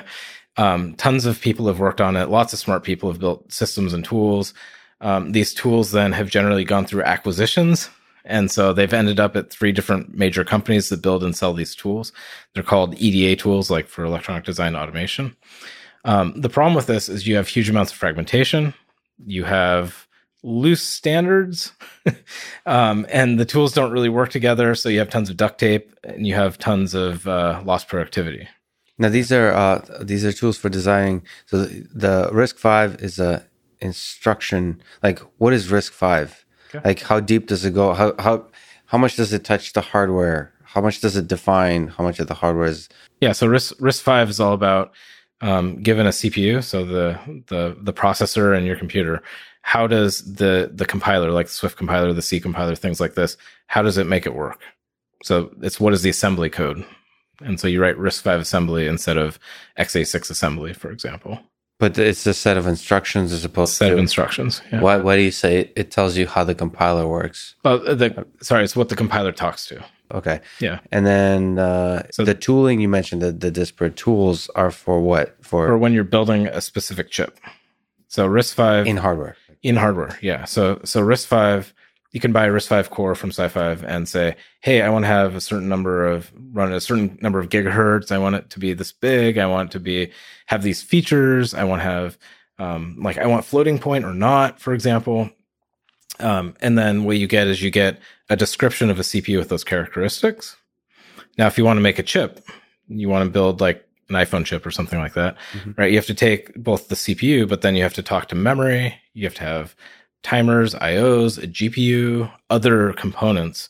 And so you need to pull all those things together into what's called an ASIC, mm-hmm. an application specific integrated circuit. So a custom chip. And then you take that design and then you have to transform it into something that the fabs, like TSMC, for example, know how to turn, take to production. Got it. So, but yeah, okay. And, and so that process, I will, I can't help but see it as, is a big compiler. Yeah. It's a whole bunch of compilers written without thinking about it through that lens. Uh, isn't, so, isn't the universe a compiler in that? in yeah, okay. like compi- compilers do two things: they represent things and transform them. Yeah, and so there's a lot of things that end up being compilers. Yeah, but this is this is a space where we're talking about design and usability, and the way you think about things, the way things compose correctly, it matters a lot. And so SiFive is investing a lot into that space. And we think that there's a lot, lot of benefit that can be made by allowing people to design chips faster, get them to market quicker and um, scale out because, um, you know, it, the alleged more end of Moore's law, uh, you've got this problem of uh, you're not getting free performance just by waiting another year for a faster CPU. And so um, you have to find performance in other ways. And one of the ways to do that is with custom accelerators and other, other things in hardware and and so well we'll talk a little bit about uh, a little more about ASICs, but um, do you see that a lot of people, a lot of companies will try to have a, like different sets of requirements that this whole process yeah. to go for? So like like almost different car companies might use different uh, and like d- different uh, PC manufacturers. Like so, is this like is RISC-V uh, in this whole process? Is it potentially the future of all computing devices? Yeah, I think that so if you look at RISC-V and step back from the silicon side of things, RISC-V is an open standard. And one of the things that has happened over the course of decades, if you look over the long arc of computing, somehow became decades old. Yeah. Great. Is that you have uh, companies that come and go and you have instruction sets that come and go. Like one example of this out of many is uh, uh, Sun with SPARC, yeah. Sun went away. SPARC still lives on at Fujitsu, but we have uh, HP had this instruction set called PA RISC. Hmm. So PA RISC was its big server business and had tons of customers. They decided to move to this architecture called Itanium from Intel. Yeah. This didn't work out so well. Yeah. Right. And so you have this issue of you're making many billion dollar investments on instruction sets that are owned by a company. And even companies as big as Intel don't always execute as well as they could. They have their own issues. Um, HP, for example, decided that it wasn't in their best interest to continue investing in the space because it was very expensive. And so they make technology decisions or pro- they make their own business decisions. And this means that as a customer, what do you do? you've sunk all this time, all this engineering, all this software work, all these, you've built other products around them, and now you're stuck. Mm-hmm right? What RISC-V does is it provides you more optionality in the space because if you buy uh, an implementation of RISC-V from SiFive, and you should, They're the best ones. Yeah. Um, uh, but if something bad happens to SiFive in 20 years, right? Well, great. You can turn around and buy a RISC-V core from somebody else. And there's an ecosystem of people that are all making different RISC-V cores with different trade-offs, which means that if you have more than one requirement, if you have a family of products, you can probably find f- something in the RISC-V space that fits your needs. Whereas with if you're talking about x86 for example, it's Intel's only going to bother to make certain classes of devices. Right. I see. So uh, maybe a weird question, but like if SiFive is uh, like infinitely successful in the next 20, 30 years, what does the world look like? So like yeah. how does the world of computing change? So too much diversity in hardware instruction sets, I think, is bad. Like we have a lot of people that are using um, lots of different instruction sets, particularly in the embedded, the like very tiny microcontroller space, the thing in your toaster, yeah. um, that uh, that are just weird and different for historical reasons. And so the compilers and the tool chains and the languages on top of them uh, aren't there. Right? And so the developers for that software have to use really weird tools because the ecosystem that supports is not big enough. So I expect that will change, right? People will have better tools and better languages, better features everywhere that then can service many different points in the space. Um, and I think RISC-V will progressively um, eat more of the ecosystem because it can scale up, it can scale down, sideways, left, right. It's very flexible and very well considered and well designed instruction set. Um, I think when you look at SiFive tackling silicon and how people build chips, which is a very different space, um, that's where you say, I think we'll see a lot more custom chips. And that means that you get much more battery life, you get better, better tuned solutions for your IoT thingy. so, you, you so, get you get people that move faster. You get the ability to have faster time to market, for example. So how many custom? So first of all, on the IoT side of things, do you see the, number of smart toasters ex- increasing exponentially? So, uh, and and if you do, like, how much customization per toaster is there? Do all toasters in the world run the same uh, silicon, like the same yeah. design, or is it different companies have different design? Like, how much how much customization is possible here? Well, a lot of it comes down to cost, right? Right, and so the way that chips work is you end up paying by the one one of the factors is the the size of the chip. And so what ends up happening just from an economic perspective is there's only so many chips that get made in any year of, of a given design.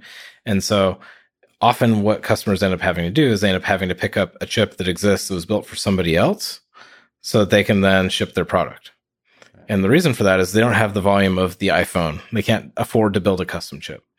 However, what that means is they're now buying an off the shelf chip that isn't really good, isn't a perfect fit for their needs. And so they're paying a lot of money for it because they're buying silicon that they're not using. Well, if you now reduce the cost of designing the chip, now you get a lot more chips. And the more you reduce it, the, mm. the easier it is to design chips um, the more the world keeps evolving and we get more AI accelerators, we get more other things, we get more uh, standards to talk to, we get 6G, right? You get, you get, you get changes in the world that you want to be able to talk to these different things. There's more diversity in the cross product of features that people want. And, um, that drives differentiated chips in different, in another direction. And so nobody really knows what the future looks like, but, um, but I think that there's a lot of silicon in the future. Speaking of the future, uh, you said Moore's law allegedly is dead. So, do you think? Do you agree with uh, uh, Dave Patterson and, and, and many folks that Moore's law is dead, or do you agree with Jim Keller, who says uh, who's uh, standing at the helm of the pirate ship, saying it's uh, still alive? It's still alive. Yeah. Well, so I agree with what they're saying, and different people are interpreting the end of Moore's law in different ways. Yeah. So Jim would say, you know, there's another thousand x left in physics, and we can we can continue to squeeze the stone and make it faster and smaller and smaller geometries and all that kind of stuff. Uh, he's right. So Jim Jim is absolutely right that there's a ton of ton of progress left, and we're not at the limit of physics yet. Um, uh, that's not really what Moore's law is, though. if you look at what Moore's law is, is that it's a very simple uh, evaluation of Okay, well, you look at the cost per, um, I think it was cost per area and the most economic point in that space. And if you go look at the, the, the now quite old paper that describes this, um, Moore's law has a specific economic mm-hmm. aspect to it. And I think this is something that Dave and others often point out. And so if, on a technicality, that's right. Um, I look at it from, so I can acknowledge both of those viewpoints. Yes, they're both right. They're both right. I'll give you a third wrong yeah. viewpoint that may be right in its own way, which is um, single threaded performance doesn't improve like it used to. And it used to be back when you got a, uh, you know, a Pentium 66 or something, and the year before you had a Pentium 33, and now it's twice as fast, mm-hmm. right? Well, it was twice as fast at doing exactly the same thing. Okay. Like literally the same program ran twice as fast. Mm-hmm. You just wrote a check. Okay. Yeah. And waited a year, year and a yeah. half. Well, so that's what a lot of people think about Moore's Law. And I think that is dead.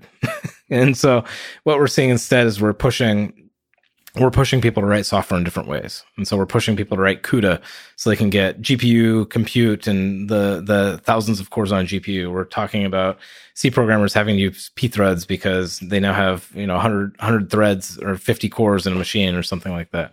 Um, you're now talking about machine learning accelerators. that are now domain specific. And when you look at these kinds of use cases, you can still get performance. Um, and Jim will come up with cool things that uh, utilize the silicon in new ways for sure, but you're also going to change the programming model. Right. And now when you start talking about changing the programming model, that's when you come back to languages and things like this too, because often what you see is um, like you take the C programming language, right? The C programming language is designed for CPUs. And so if you want to talk to a GPU, now you're talking to its cousin, CUDA. okay. CUDA's a different thing with a different set of tools, a different world, a different way of thinking. And we don't have one world that scales. And I think that we can get there. We can have one world that scales in a much better way. On a small tangent, then, I think most programming languages are designed for CPUs, for single core, even just in their spirit, even if they allow for parallelization. So, wh- what does it look like for a programming language to have um, parallelization or massive parallelization as its yeah. like first principle. So the canonical example of this is the hardware design world. So Verilog, VHDL, these kinds of languages, they're what's called a uh, high level synthesis language. This is the thing people design chips in. And when you're designing a chip, it's kind of like a brain where you have infinite parallelism. Like you've got you're you're ta- you're like laying down transistors. Transistors are always running. Okay. Yeah. And so you're not saying run run this transistor, then this transistor, then this transistor. It's like your brain, like your neurons are always just doing something. They're, they're not clocked, right? They're yeah. they're just they're just doing they're they're doing their thing. And so uh, when you design a chip, or when you design a CPU, when you design a GPU, when you design when you're laying down the transistors, uh, similarly, you're talking about well, okay, well, how do these things communicate? Mm-hmm. And so these languages exist. Verilog is um, a kind of mixed example of that. None of these languages are really great. Either, yeah, I mean, very low level. Yeah, yeah, they're very low level, and abstraction is necessary here. And there's different different approaches at that, and it's a it's itself a very complicated world, but um, but it's implicitly parallel, and so having that as a as the domain that you uh, program towards makes it so that by default you get parallel systems. If you look at CUDA, CUDA is a point halfway in the space where in CUDA, when you write a CUDA kernel for your GPU, it feels like you're writing a scalar program. So you're like, you have ifs, you have for loops, stuff like this. You're just writing normal, normal code. But what happens outside of that in your driver is that it actually is running you on like a thousand things at once. Mm-hmm. Right. And so it's, it's parallel, but it has pulled it out of the programming model and so now you as a programmer are working at a, uh, in a simpler world and it's solved that for you. right. How do you take a language like Swift? Um, you know, if we, if we, think about GPUs, but also ASICs, maybe if we can dance back and forth between hardware and software, okay. uh, is, you know, how do you design for these features to be able to program, make it a first class citizen to be able to do like Swift for TensorFlow to be able to do machine learning on current hardware, but also future hardware like uh, TPUs and all kinds of ASICs that I'm sure will be popping up more and more. Yeah. Well, so so a lot of this comes down to this whole idea of having the nuts and bolts underneath the covers that work really well. So you need, if you're talking to TPUs, you need, you know, MLIR or XLA or one of these compilers that talks to TPUs to build on top of. Okay. And if you're talking to circuits, you need to figure out how to lay down the transistors and how to organize it and how to set up clocking and like all the domain problems that you get with uh, circuits. Then you have to decide how to explain it to a human. What is the UI? Right. And if, if you do it right, that's a library problem, not a language problem. and that works if you have a library or a language which allows your library to write things that feel native in the language by implementing libraries, because then you can innovate in programming models without having to change your syntax again and like have to invent new f- code formatting tools and like all the other things that languages come with. And this this gets really interesting. And so um, if you look at the space, the interesting thing once you separate out syntax becomes what is that programming model? And so do you want the CUDA style? I write one program and it runs many places. The um, do you want the implicitly parallel model? How do you reason about that? How do you give developers, you know, chip architects, the the ability to express their intent. And that comes into this whole design question of how do you detect bugs quickly? So you don't have to tape out a chip to find out it's wrong, mm-hmm. ideally, yeah. right? How do you and and you know, this is a spectrum. How do you make it so that people feel productive so their turnaround time is very quick? All these things are really hard problems. And um in this world, I, I think that not a lot of effort has been put into that design problem and thinking about the layering and other pieces. Well, you've uh, on the topic of concurrency, you've written the Swift concurrency manifest. I think it's it's kind of interesting. Anything that uh, has the word manifesto in is very interesting. Uh, can you summarize the key ideas of uh, each of the five parts you've written about? So, what is a manifesto? Yes. How about we start there? Uh, so, in the Swift community, we have this um, problem, which is on the one hand, you want to have relatively small proposals that you can kind of fit in your head. You can understand the details at a very fine grained level that move the world forward. But then you also have these big arcs. Okay. And often when you're working on something that is a big arc, but you're tackling it in small pieces, you have this question of how do I know I'm not doing a random walk? yeah. Where are we going? Yeah. Like, how does this add up? Furthermore, when you start that first, the first small step, what terminology do you use? How do we think about it? what is better and worse in the space? What are the principles? What are we trying to achieve? And so what a manifesto in the Swift community does is it starts to say, hey, well, let's step back from the details of everything. and Let's paint a broad picture to talk about how what we're trying to achieve. Let's give an example design point. Let's try to paint the big picture so that then we can zero in on the individual steps and make sure that we're making good progress. Mm-hmm. And so the Swift concurrency manifesto is something I wrote three years ago. It's been a while, maybe maybe more. Um, trying to do that for for Swift and concurrency. It starts with some fairly uh, simple things, like making the observation that when you have multiple different computers or multiple different threads that are communicating, it's best for them to be asynchronous. Right. And so you need things to be able to run separately and then communicate with each other. And this means asynchrony. And this means that uh, you need a way to modeling asynchronous communication. Uh, many languages have features like this. Uh, async await is a pro- popular one, and so that's what I think is very likely in Swift. Um, but as you start building this tower of abstractions, it's not just about how do you write this. You then reach into the how do you get memory safety because you want correctness, you want debugability and sanity for developers, and how do you get uh, that memory safety into um, into the language? So if you take a language like Go or uh, C or any of these languages, you get what's called a race condition when two different threads or Go routines or whatever touch the same point in memory. Right. And this is a huge, like, m- maddening problem to debug mm-hmm. because uh, it's not reproducible generally. And so there's tools, there's a whole ecosystem of solutions that built up around this, but it's it's a huge problem when you're writing concurrent code. And so with Swift, uh, this whole value semantics thing is really powerful there because it turns out that math and copies actually work even in concurrent worlds.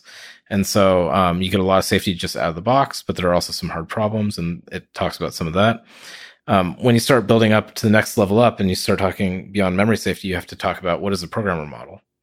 How does a human think about this? So a, a developer that's trying to build a program think about this, and it proposes a really old model with a new spin called actors. Actors are mm-hmm. about saying we have islands of single threadedness logically. So you write something that feels like it's one programming, one program running in a, a unit, and then it communicates asynchronously with other other things. And so making that expressive and natural feel good be the first thing you reach for and being safe by default is a big part of the design of that proposal. When you start going beyond that, now you start to say, cool, well, these things that communicate asynchronously, they don't have to share memory. Well, if they don't have to share memory and they're sending messages to each other, why do they have to be in the same process? Hmm. These things should be able to be in different processes on your machine. And why just processes? Well, why not different machines? And so now you have a very nice gradual transition towards distributed programming. And of course, when you start talking about the, the big the big future, the the manifesto doesn't go into it, but uh, accelerators are async things you talk to asynchronously by sending messages to them. Mm-hmm. and, and, how do you program those? Well, that that gets very interesting. Um, that's not that's not in the proposal. So, and uh, how much do you want to make that explicit? Like the control of that whole process explicit to the programmer? Yeah, good question. So when when you're designing any of these kinds of features or language features or even libraries, you have this really hard trade-off that you have to make, which is how much is it magic or how much is it in the human's control? How much can they predict and control it? What do you do when the default case is the wrong case? Hmm.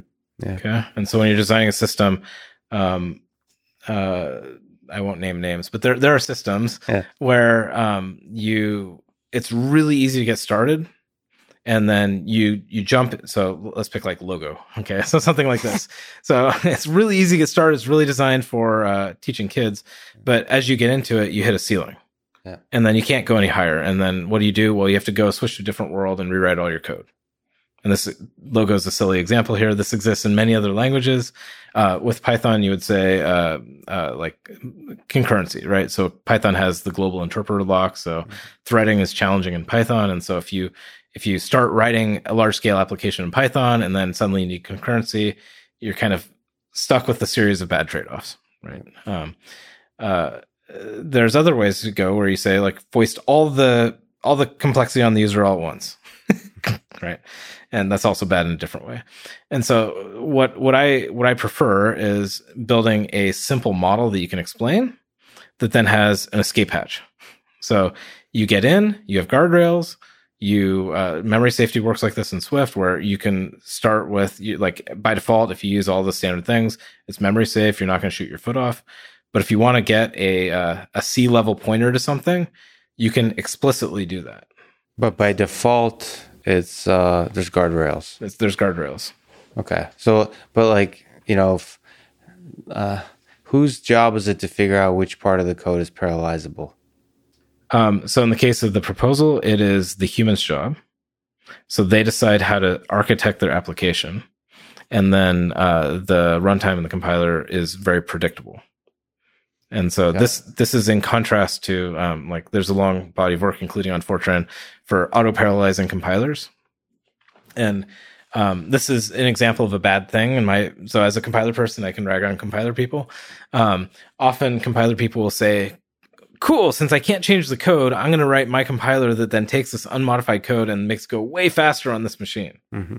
Okay application develop and so it does pattern matching it does like really deep analysis compiler people are really smart and so yeah. they like want to like do something really clever and tricky and you get like 10x speed up by taking like an array of structures and turn it into a structure of arrays or something because it's so much better for memory like there's bodies like tons of tricks yeah um, they love optimization. Yeah, you love um, optimization. Everyone loves optimization. Everyone loves it. Well, and, and it's it's this this promise of build with my compiler and your thing goes fast. Yeah. Right. But here, here's the problem. Lex, you write, a, you write a program. Mm-hmm.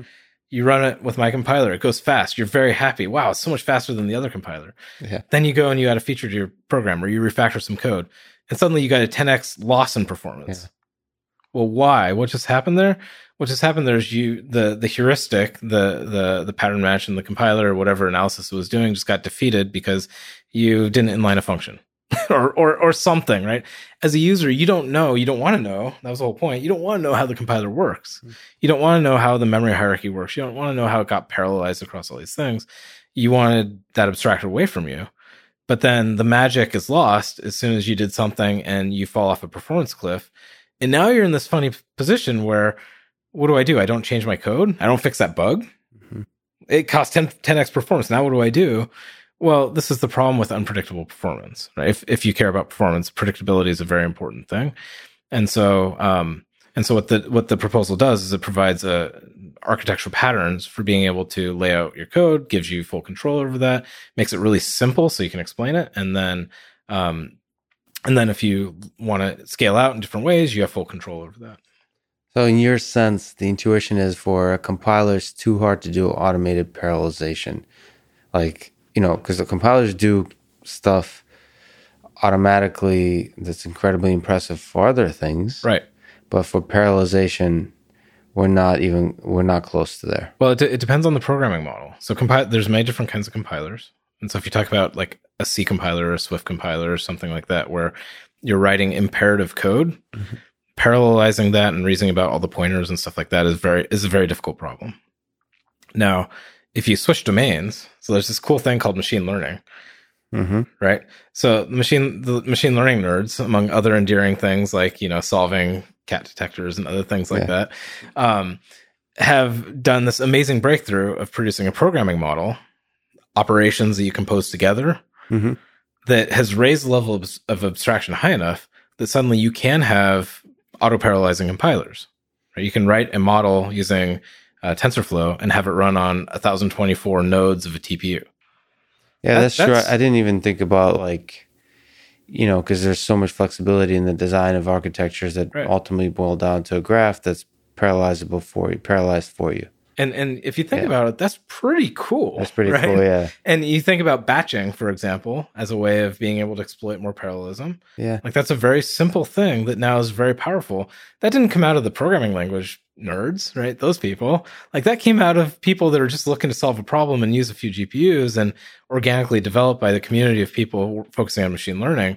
And it's an incredibly powerful powerful abstraction layer that enables the compiler people to go and exploit that. And now you can drive supercomputers from Python. Well, that's that's pretty cool. That's amazing. Right? So just to pause on that, I because I'm not sufficiently low level, I forget to admire the beauty and power of that.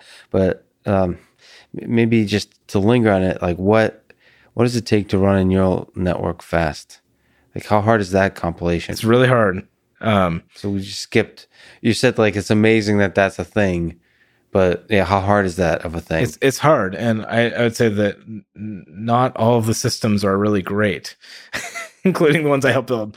So there's a lot of work left to be done there. Is it the compiler nerds working on that, or is it a whole, whole new group of people? Well, it's it's a full stack problem, including compiler people, um, including APIs, so like Keras and the the the the module API in PyTorch and JAX, and there's a bunch of people pushing on all the different parts of these things because when you look at it, it's both how do I express the computation? Do I stack up layers? Well, cool. Like setting up a linear sequence of layers is great for the simple case, but how do I do the hard case? Mm. How do I do reinforcement learning? Well, now I need to integrate my application logic in this, right? Then it's, you know, the next level down of how do you represent that for the runtime? How do you get hardware abstraction? And then you get to the next level down of saying, like, forget about abstraction. How do I get the peak performance out of my TPU or my iPhone accelerator or whatever, right? And all these different things. And how, and so this is a layered problem with a lot of really interesting uh, design and work going on in the space and a lot of really smart people working on it.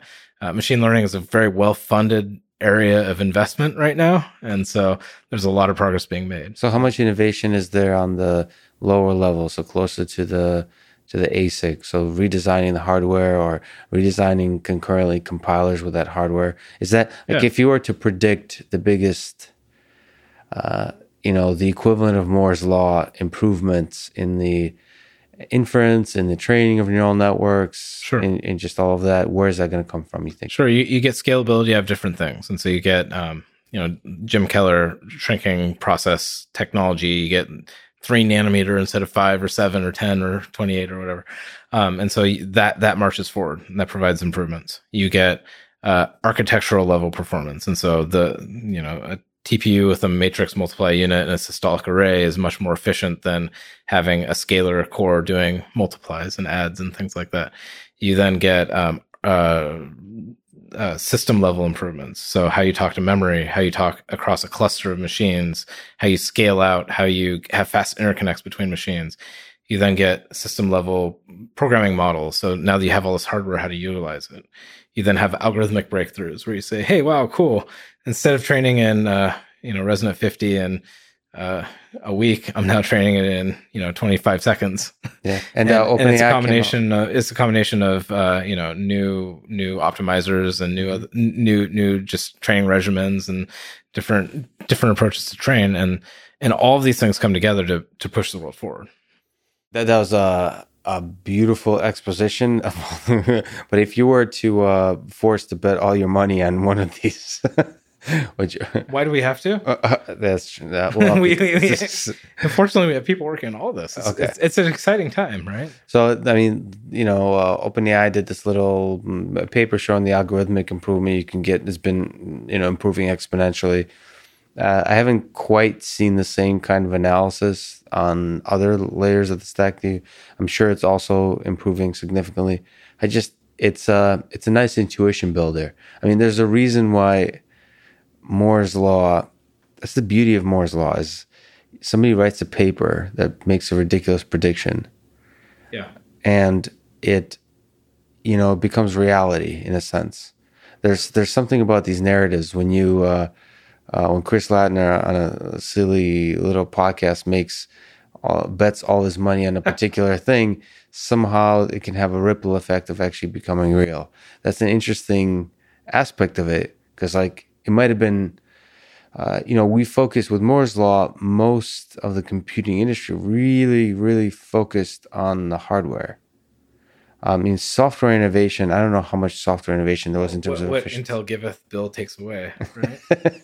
yeah, I mean, compilers improved significantly also. Uh, right? Uh, well, not not really. So actually, I mean, so I'm I'm joking about how uh, software's gotten slower pretty much as fast as hardware got better, yeah. at least through the 90s. Um, there's a, another joke, another law in compilers, which is called, uh, I think it's called Proebsting's law, which is mm-hmm. uh, compilers double the performance of any given code every 18 years. so they move slowly. Yeah, well, so well, but, well, yeah, it's but, exponential also. Right? yeah, but you're making progress, but but there again, it's not about um, the the power of compilers is not just about how do you make the same thing go faster. It's how do you unlock the new hardware a new chip came out. How do you utilize it? You say, oh, the programming model. How do we make people more productive? How do we how do we uh, like have better error messages? Even such mundane things like how do I generate a very specific error message about your code actually makes people happy because yeah, yeah. then they know how to fix it, right? And it comes back to how do you help people get their job done? Yeah, and yeah, and then in this world of exponentially increasing smart toasters, how do you uh, expand computing to uh, to all, all these kinds of devices. I mean, do you see this world where just everything's a computing surface? You see that possibility? Just everything's a computer?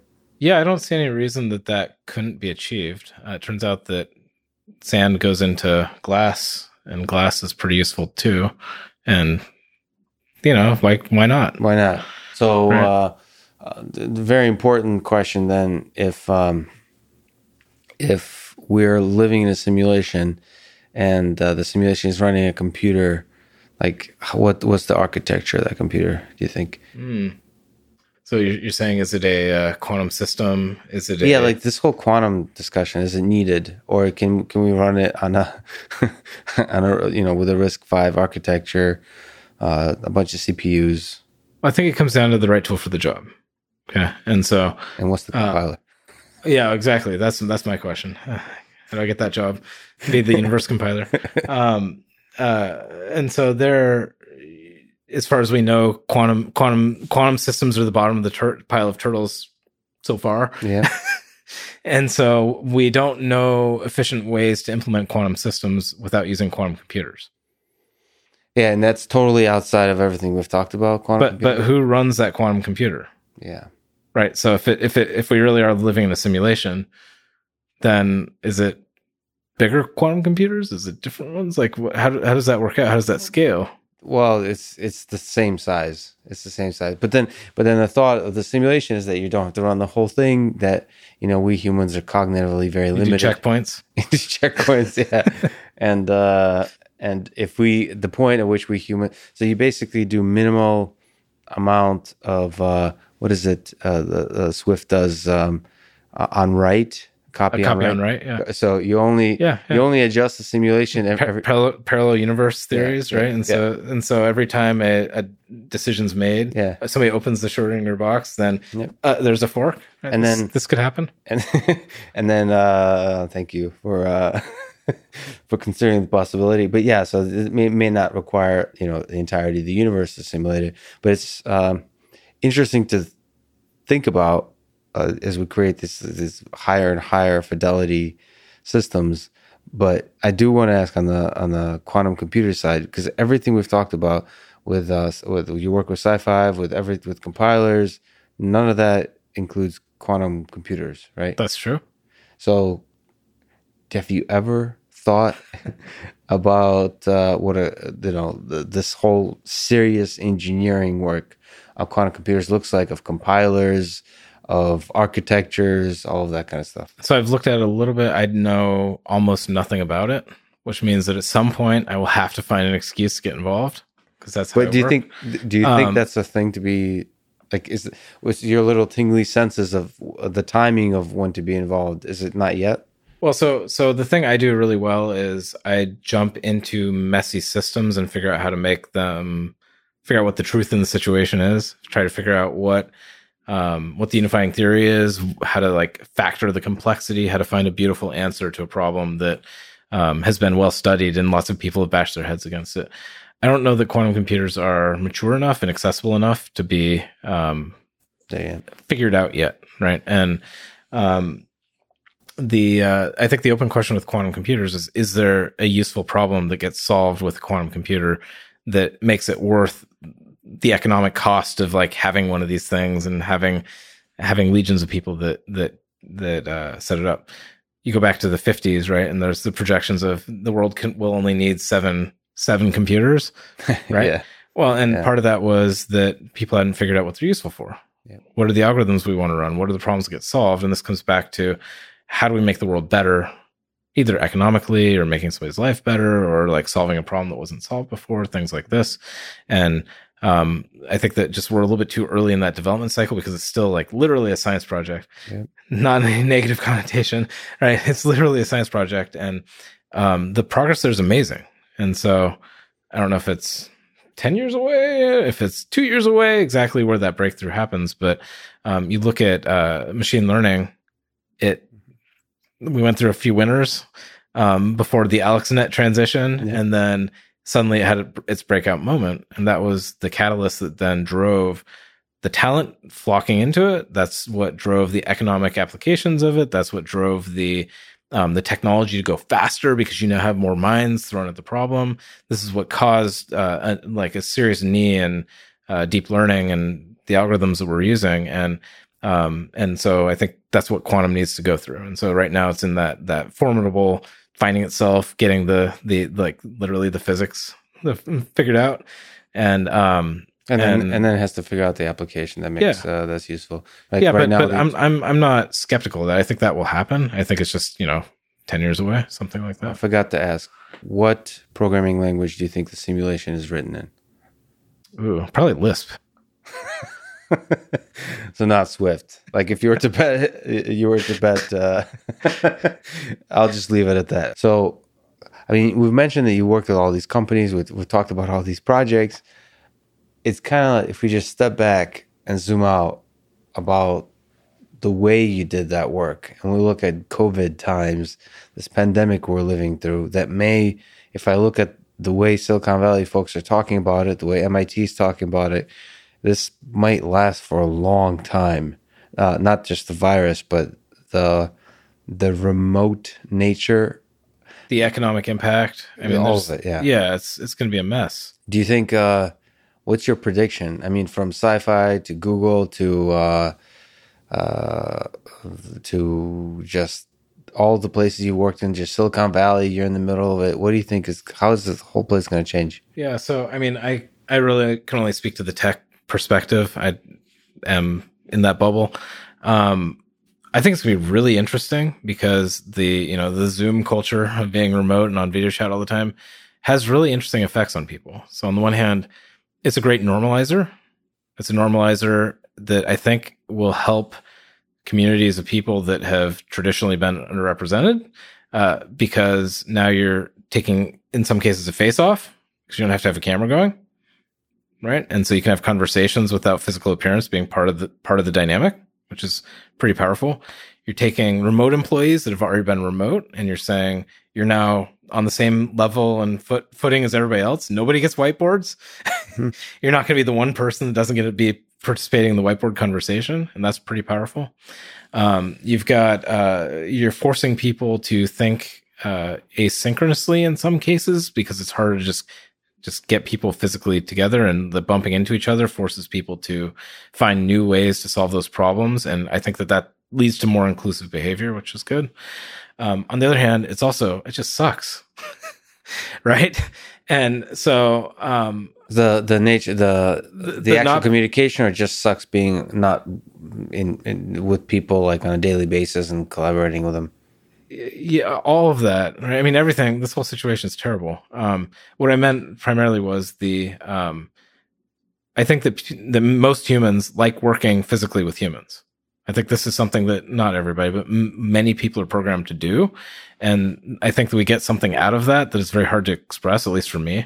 And so maybe this isn't true of everybody, but, um, and so the question to me is, you know, when you get through that time of adaptation, right? You get out of March and April and you get into December and you get into next March if it's not changed, wow, right? It's already terrifying. Well, you, you think about that and you think about what is the nature of work, yeah, and how do how do we adapt? And humans are very adaptable species, right? We can we can learn things, and when we're forced to, and there's a catalyst to make that happen. And so, what is it that comes out of this, and are we better or worse off? Right. I think that you know, you look at the Bay Area, housing prices are insane.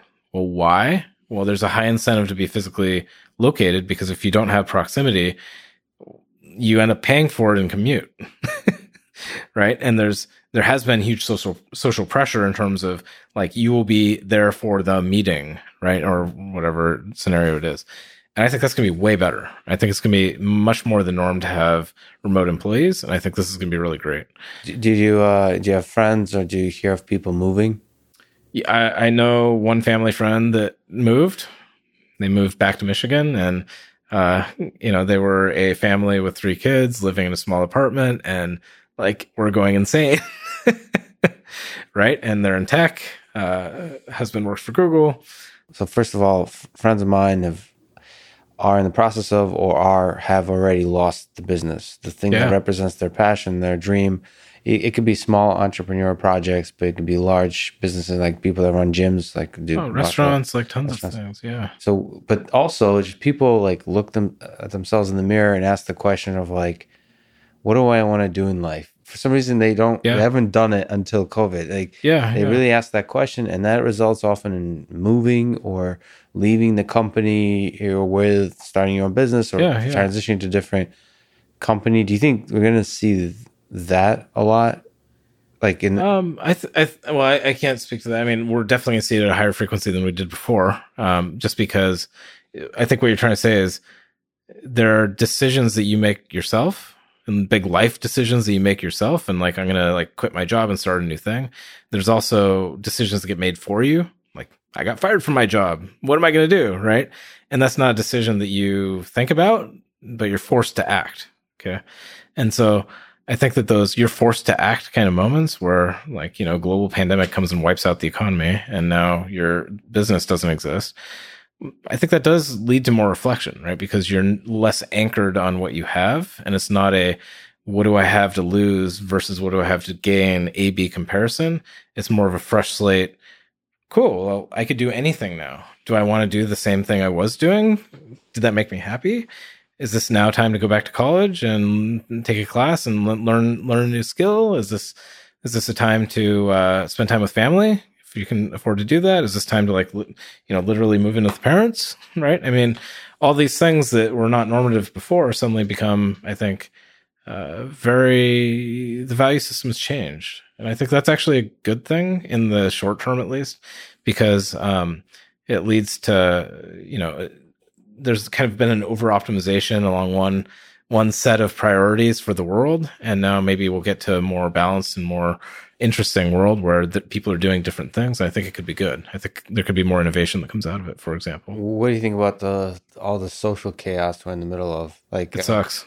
uh, um, you think it's?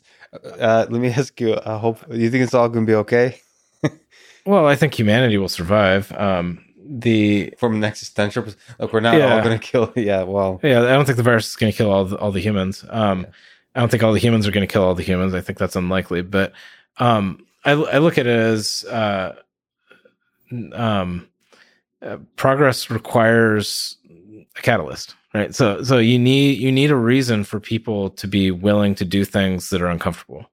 And I think that the U.S. at least, but I think the world in general is a pretty uh, uh, unoptimal place to live in for a lot of people. And I think that what we're seeing right now is we're seeing a lot of unhappiness, and because because of all the pressure, because of all the the badness in the world that's coming together, it's really kind of igniting some of that debate that should have happened a long time ago, right? I mean, I think that we'll see more progress. You're asking about offline. You're asking about politics, and wouldn't it be great if politics moved faster because there's all these problems in the world and we can move it?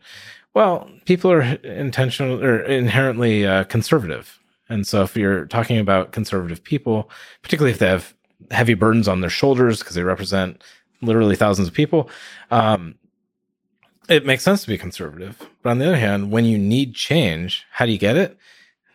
The global pandemic will probably lead to some change. and it's not a directed it's not a directed plan, but I think that it leads to people asking really interesting questions and some of those questions should have been asked a long time ago. well, let me know if if you've observed this as well. Something that's bothered me in the machine learning community. I'm guessing it might be prevalent in other places. Is um something that feels like in 2020 increased level of toxicity. Like people are just quicker to pile on, to just be, they're just harsh on each other, to to like mob, uh, pick a person that screwed up, uh, and like make it a, a big thing. Yeah. And uh, is there something that we can like?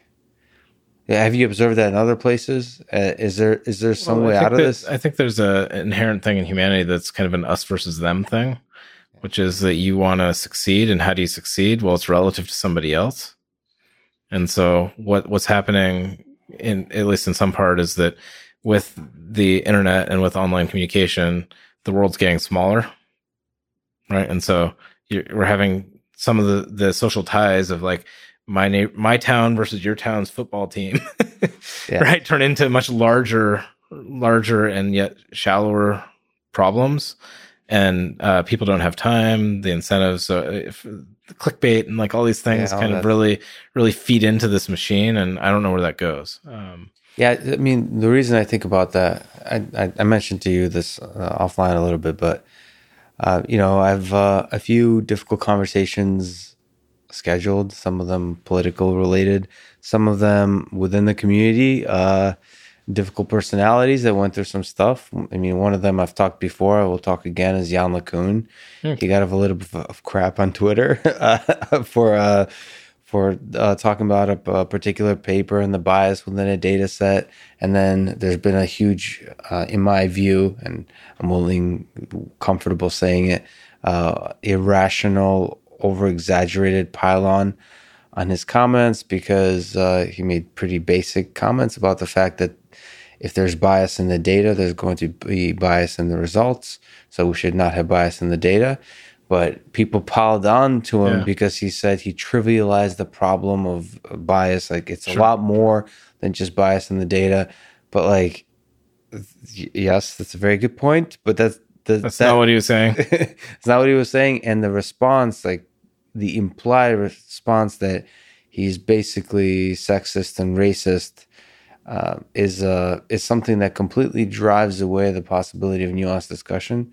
I Yeah. think one nice thing about like a podcast long form uh, conversation is you can talk it out. You can Yep. lay your reasoning out, and even if you're wrong, you can still show that you're a good human being underneath it. you know your point about you can't have a productive discussion well, how do you get to that point where people can turn, they can learn, they can listen, they can think, they can engage versus just being a, uh, a shallow, like, like, and then keep moving. Right. And I don't think that, that, uh, progress really comes from that. Right. And I don't think that, um, one should expect that. I think that you'd, you'd see that as reinforcing individual circles and the us versus them thing. And I think that's fairly divisive. Yeah, I think uh, there's a big role in like the people that bother me most on Twitter when I observe things is not the people who get very emotional, angry, like over the sure. top. It's the people who like prop them up. It's all the sure. It's it's that I think what should be the yeah we, we should teach each other is to be sort of empathetic the the thing that it's really easy to forget particularly on like twitter or the internet or an email is that sometimes people just have a bad day right you have a bad day or you're like i've been in the situation where it's like between meetings like fire off a quick response to an email because i want to like help get something unblocked phrase it really objectively wrong yeah. i screwed up and suddenly this is now something that sticks with people. And it's not because they're bad. It's not because you're bad. It's just psychology of like you said a thing, um, it sticks with you. You didn't mean it that way, but it really impacted somebody because the way they interpret it. And this is just an aspect of working together as humans. And I have a lot of optimism in the long term, the very long term, about what we as humanity can do. But I think that's going to be, it's just always a rough ride. And you, you came into this by saying like, what is COVID and all the the social strife that's happening right now mean. And I think that it's really bad in the short term, but I think it'll lead to progress. And for that, I'm very thankful. Yeah, it's painful in the short term, though. well, yeah, I mean, people are out of jobs. Like some people can't eat. Like it's horrible. And um, but but you know, it's progress. So we'll see. We'll see what happens. I mean, the the real question is when you look back ten years, twenty years, hundred years from now how do we evaluate the decisions that are being made right now? I think that's really the way you can frame that and look at it. And you say, you know, you integrate across all the short term horribleness that's happening and you look at what that means. And is the, you know, improvement across the world or the regression across the world uh, significant enough to make it a good or a bad thing? I think that's the question. Yep and for that, it's good to study history. I'm, yeah. I mean, one of the big problems for me right now is I'm reading the Rise and Fall of the Third Reich. Okay. So every, light reading. so it's, everything is just. I just see parallels and every. I mean, it's it's, it's you have to be really careful not to uh, overstep it, but just the the thing that worries me the most is the pain that people feel when uh, com- when a few things combine, which is like economic depression, which is quite yep. possible in this country, and then just being disrespected. Yeah. Uh, by in some kind of way, which the German people were really disrespected by most of the world, uh, like in a way that's over the top. That something can it can build up, and then all you need is a charismatic leader uh, to to go either positive or negative, and both work uh, as long as they're charismatic and yeah. uh, there's well, it's, it's, taking advantage of again that that inflection point that the world's in and what they do with it could be good or bad yeah. and so it's, it's a good way to think about times now like on an individual level what we decide to do is when when history is written you know 30 years from now what happened in 2020 probably history is going to remember 2020 yeah i think so for, either for good or bad, and it's like up up to us to write it, so well, it's good. Well, one of the things I've observed that I find fascinating is most people act as though the world doesn't change. You make decisions knowingly, right? You make a decision where you're predicting the future based on what you've seen in the recent past. Mm-hmm. And so if something's always been, it's rained every single day, then of course you expect it to rain today too, right? On the other hand, the world changes all the time. Yeah. Constantly like for better and for worse. Right. And so the question is, if you're interested in something that's not right, what is the inflection point that led to a change? And you can look to history for this. Like what is, what is the catalyst that led to that, that explosion that led to that bill that led to the, like you, you can kind of work your way backwards from that. And maybe if you pull together the right people and you get the right ideas together, you can actually start driving that change and doing it in a way that's productive and hurts fewer people. yeah, like a single person, a single event can turn all of Yeah, absolutely. Everything starts somewhere, and often it's a combination of multiple factors, but but yeah, this is these these things can be engineered. That's actually the optimistic view that I, I'm I'm a long term optimist on pretty much everything, and human nature. You know, we can look to all the negative things that that humanity has, all the pettiness and all the like self self servingness and the um just the the cruelty, right? The the biases, the just humans can be very horrible. But on the other hand, we're capable of amazing things, and um and the progress across you know hundred year chunks is striking and even across decades it's it, we've come a long ways and there's still a long ways to go but that doesn't mean that we've stopped. Yeah the kind of stuff we've done in the last 100 years is is unbelievable. It's kind of scary to think what's going to happen next 100 years it's scary like exciting. Like yeah. scary in a sense that it's kind of sad that the kind of technology is going to come out in 10 20 30 years we're probably too old to really appreciate because you don't grow up with it it'll be like kids these days with their virtual reality and their uh their tiktoks and stuff like this. Like Yeah. oh does this thing and like come on give me my uh you know static photo. You know? My commodore 64 yeah. Yeah exactly. Okay uh sorry we kind of skipped over it but let me uh, ask on um you know the machine learning world has been kind of inspired their imagination captivated with gpt-3 and these language models. I thought it'd be cool to get your opinion on it. What, what, what's your thoughts on this exciting world of um, it connects to computation actually uh, is of language models that are huge. Yeah. And take multiple many many computers not just to train but to also do inference on. Sure. Well, I mean, it depends on what you're, what you're speaking to there, but I mean, I think that there's been a pretty well understood maxim in deep learning that if you make the model bigger and you shove more data into it, assuming you train it right and you have a good model architecture, that you'll get a better model out. And so, on the one hand, GPT-3 was not that surprising. Um, on the other hand, a tremendous amount of engineering went into making it possible. Um, the implications of it are pretty huge. I think that when GPT-2 2 came out, there was a very provocative blog post from OpenAI talking about, you know, we're not going to release it because of the social damage it could cause if it's misused. Um, I think that's still a, a concern. I think that we need to look at how um, technology is applied and, you know, well-meaning tools can be applied in very horrible ways and they can have very profound impact on that. Um, uh, I think the GPT-3 is a huge technical achievement. And what will GPT-4 be? Will probably be bigger, more expensive to train. Uh, really cool uh, architectural tricks. Do, what do you think is there um, i don't know how much thought you've done on distributed computing. Uh, is there is there some technical challenges that are interesting that you're hopeful about exploring in terms of you know a system that like a piece of code that uh, you know with, with gpt 4 uh, that might have i don't know uh, hundreds of trillions of parameters. Would have to run on thousands of computers. Is there some is there some hope that we can make that happen? Yeah, well, I mean, our, uh, today you can you can write a check and get access to a thousand TPU cores and do really interesting large scale training and inference and things like that um, in Google Cloud, for example, right? And um, so I don't think it's a question about scale; it's a question about utility.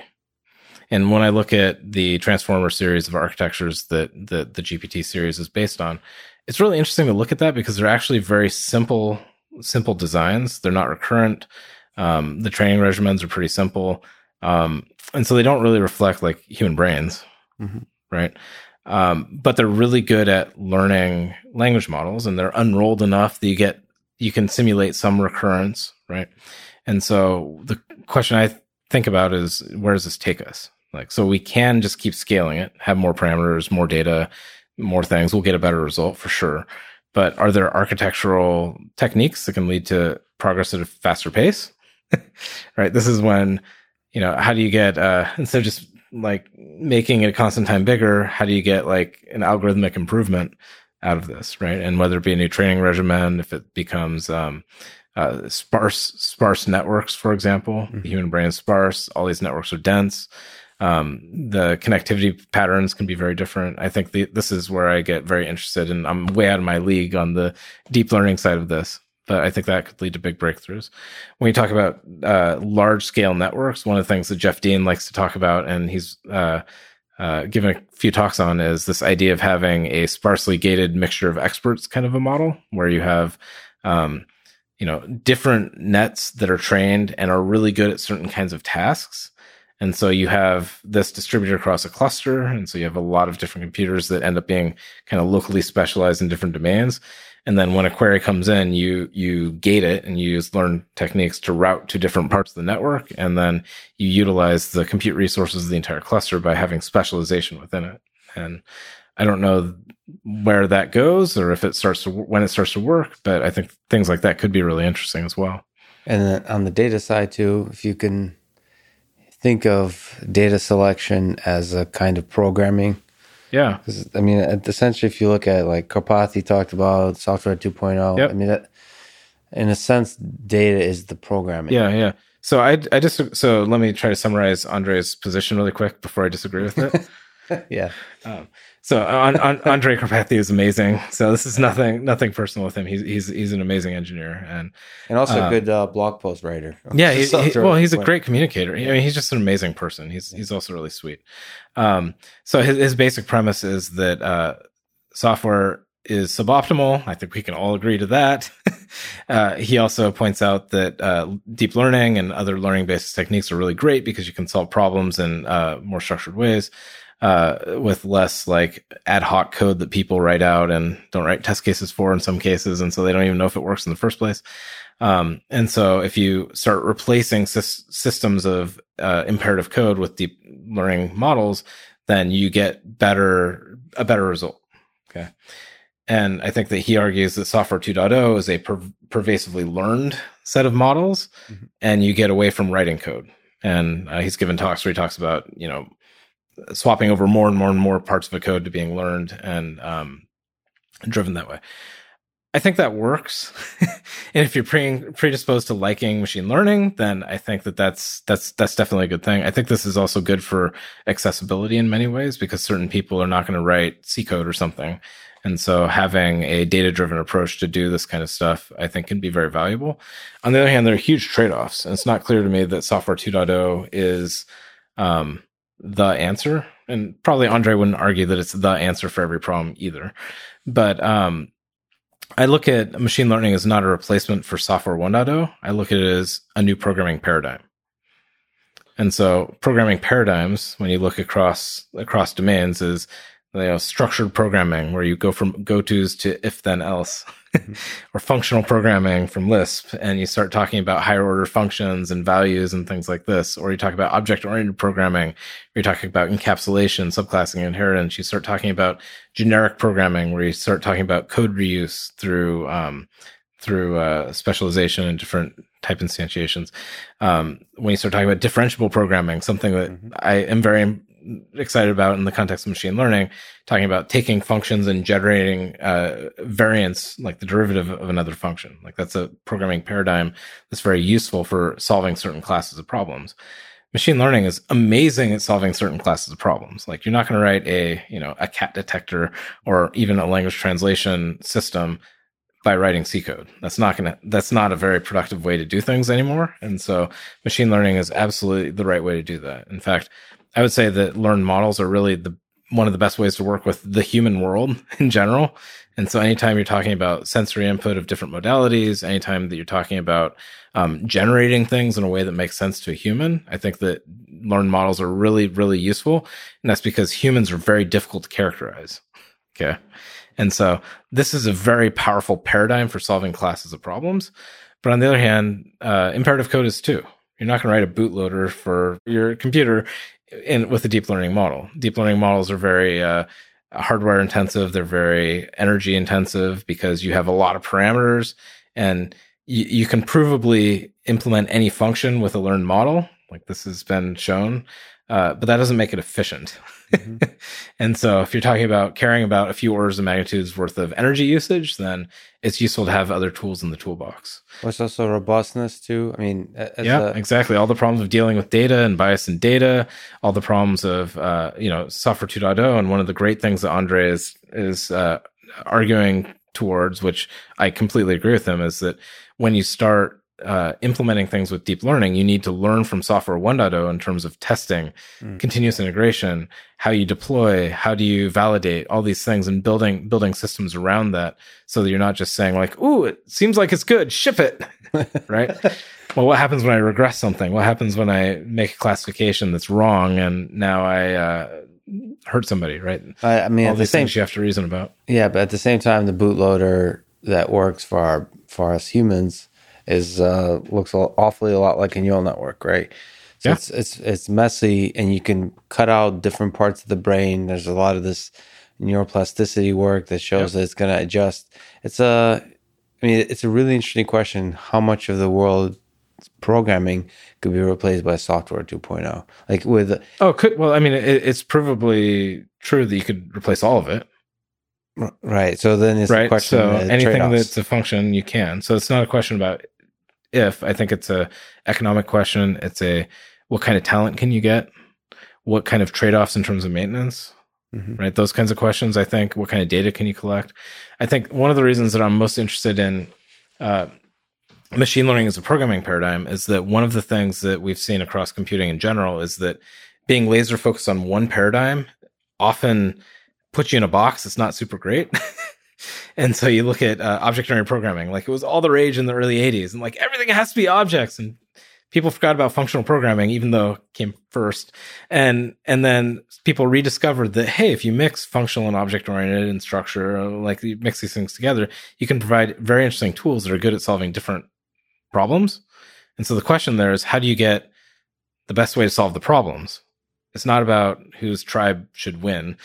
right? It's not about you know that, that that shouldn't be the question. The question is how do you make it so that people can solve those problems the fastest, and they have the right uh, tools in their box to build good libraries, and they can solve these problems.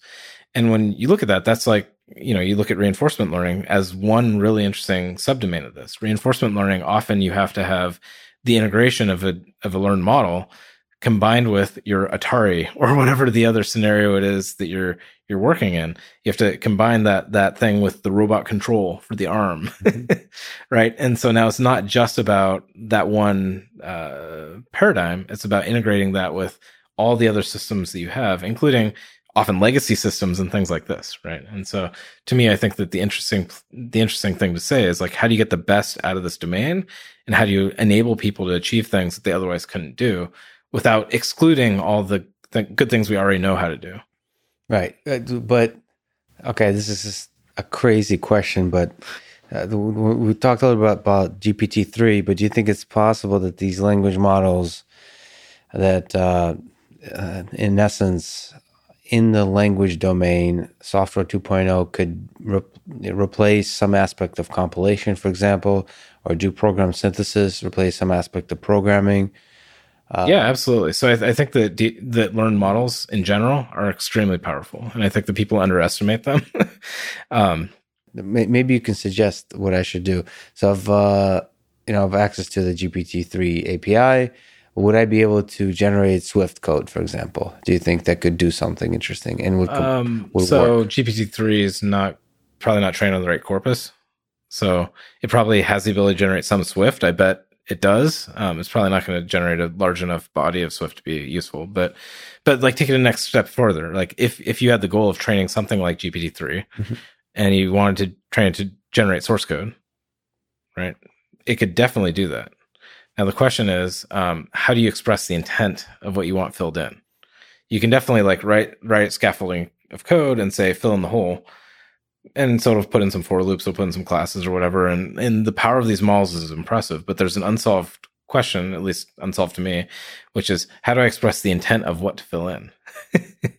right. And kind of what you'd really want to have, and I don't know that that these models are up to the task, is you want to be able to say, um, here's the scaffolding, and here are the assertions at the end and the assertions always pass. And so you want a generative model on the one hand, yes. Oh, that's fascinating. Yeah. Right. But you also want some loop back, some reinforcement learning system or something where you're actually saying, like, I need to hill climb towards something that is more correct. And I don't know that we have that. So it would generate not only a, a bunch of the code, but like the checks that do the testing. It would Well, generate the tests. I think I think the humans would generate the tests, right? Oh, okay. The, the, The- te- the but tests it would be the, fascinating if. Well, the tests are the requirements yes, but the okay. So because you have you have to express to the model what you want to. You don't just want gibberish code. Look look at how compelling this code looks. You want a story about four horned unicorns or something. well, okay, so exactly, but that's human requirements. But then I thought it's a compelling idea that the GPT four model could generate uh, checks like that are more um, high fidelity that check for correctness, because uh, the code it generates, like say I ask it to generate a function that um, gives me the Fibonacci sequence. sure. I don't like. I, So so decompose the problem, right? So you have you have two things. You have you need the ability to generate syntactically correct Swift code that that's interesting, right? I think GPT series of model architectures can do that. But then you need the ability to add the requirements. So generate Fibonacci. Yeah. The human needs to express that goal. We don't have that language that I know of. No, I mean it can generate stuff. Have you seen with GPT three? It can generate. You can say. I mean, there's uh, interface stuff like it can generate HTML. It can generate uh, basic for loops that give you like. Right, but pick HTML. How do I say I want google.com? Well, no, th- you could say. Uh, or not not literally google.com how do i say i want a web page that's got a shopping cart and this and that and yeah, th- th- it does Okay. that. I mean, so okay, so just uh, I don't know if you've seen these demonstrations, but you type in "I want a red button" with the text that says "hello," and you type that in natural language, Okay. and it generates the correct HTML. Okay. They've done this demo. It's it's kind of compelling. So you have to uh, uh, prompt it with similar kinds of mappings. Of course, it's probably handpicked. Like I have to experiment. They probably. But the fact that you can do that once, even out of like twenty, yeah yeah is uh is quite impressive. Again, that's very basic. Uh, like the HTML is kind of messy and and bad. sure sure sure But yes, the intent is the idea is the intent is specified in natural language. okay And yeah so i have not seen that that's really cool yeah, yeah yeah. But the question is uh, the correctness of that. Like visually, you can check. Oh, the button is red, but the for more uh, for more complicated functions where the intent is harder to check. This goes into like NP completeness kind of things. Like I want to know that this code is correct and generates a giant thing yeah that uh, does some kind of calculation. It seems to be working. It, it's interesting to think like should the system also try to generate checks for itself for correctness? yeah i don't know and this is this is way beyond my experience the uh, uh the thing that i think about is that there doesn't seem to be a lot of equational reasoning going on Right. there's a lot of Exactly. pattern matching and filling in and kind of propagating patterns that have been seen before into the future and into the generated result and so if you want to get correctness you kind of need theorem proving kind of things and like higher level logic and i don't know that um, you could talk to Yann about that um, and see and see what uh, the the bright minds are thinking about right now. But I don't think the GPT is in that that vein. It's still really cool. Yeah, and surprise. Who knows? Uh, You know, maybe reasoning is is uh, gonna- overrated, Yeah, it's right? I mean, do we reason? yeah. How do that's- how do you tell? Right? Are we just pattern matching based on what we have and then reverse justifying it to ourselves? exactly the reverse so like i think what the neural networks are missing and i think gpt 4 might have is to be able to uh, tell stories to itself Yeah. about what it did Well, that's what humans do, right? I mean, you talk about uh, like network explainability, right? And we Mhm. give neural nets a hard time about this. But humans don't know why we make decisions. We have this thing called intuition, and then we try to like say this feels like the right thing, but why, right? And you know, you wrestle with that when you're making hard decisions. And is that science? Not really. let me ask about a few high level questions i guess is um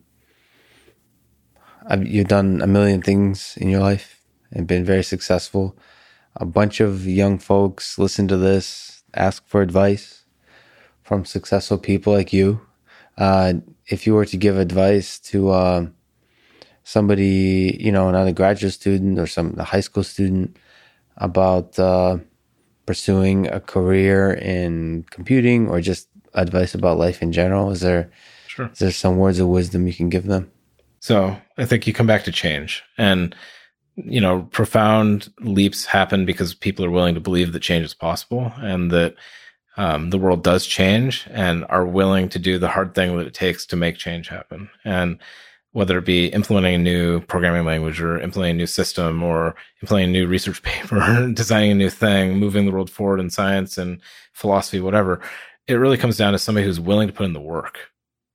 Right. And you have the the work is hard for a whole bunch of different reasons. One of which is um, you uh, it, it's work, right? And so you have to have the space in your life in which you can do that work, which is why going to grad school can be a beautiful thing for certain people. Um, but also there's the self doubt that happens. Like you're two years into a project, is it going anywhere?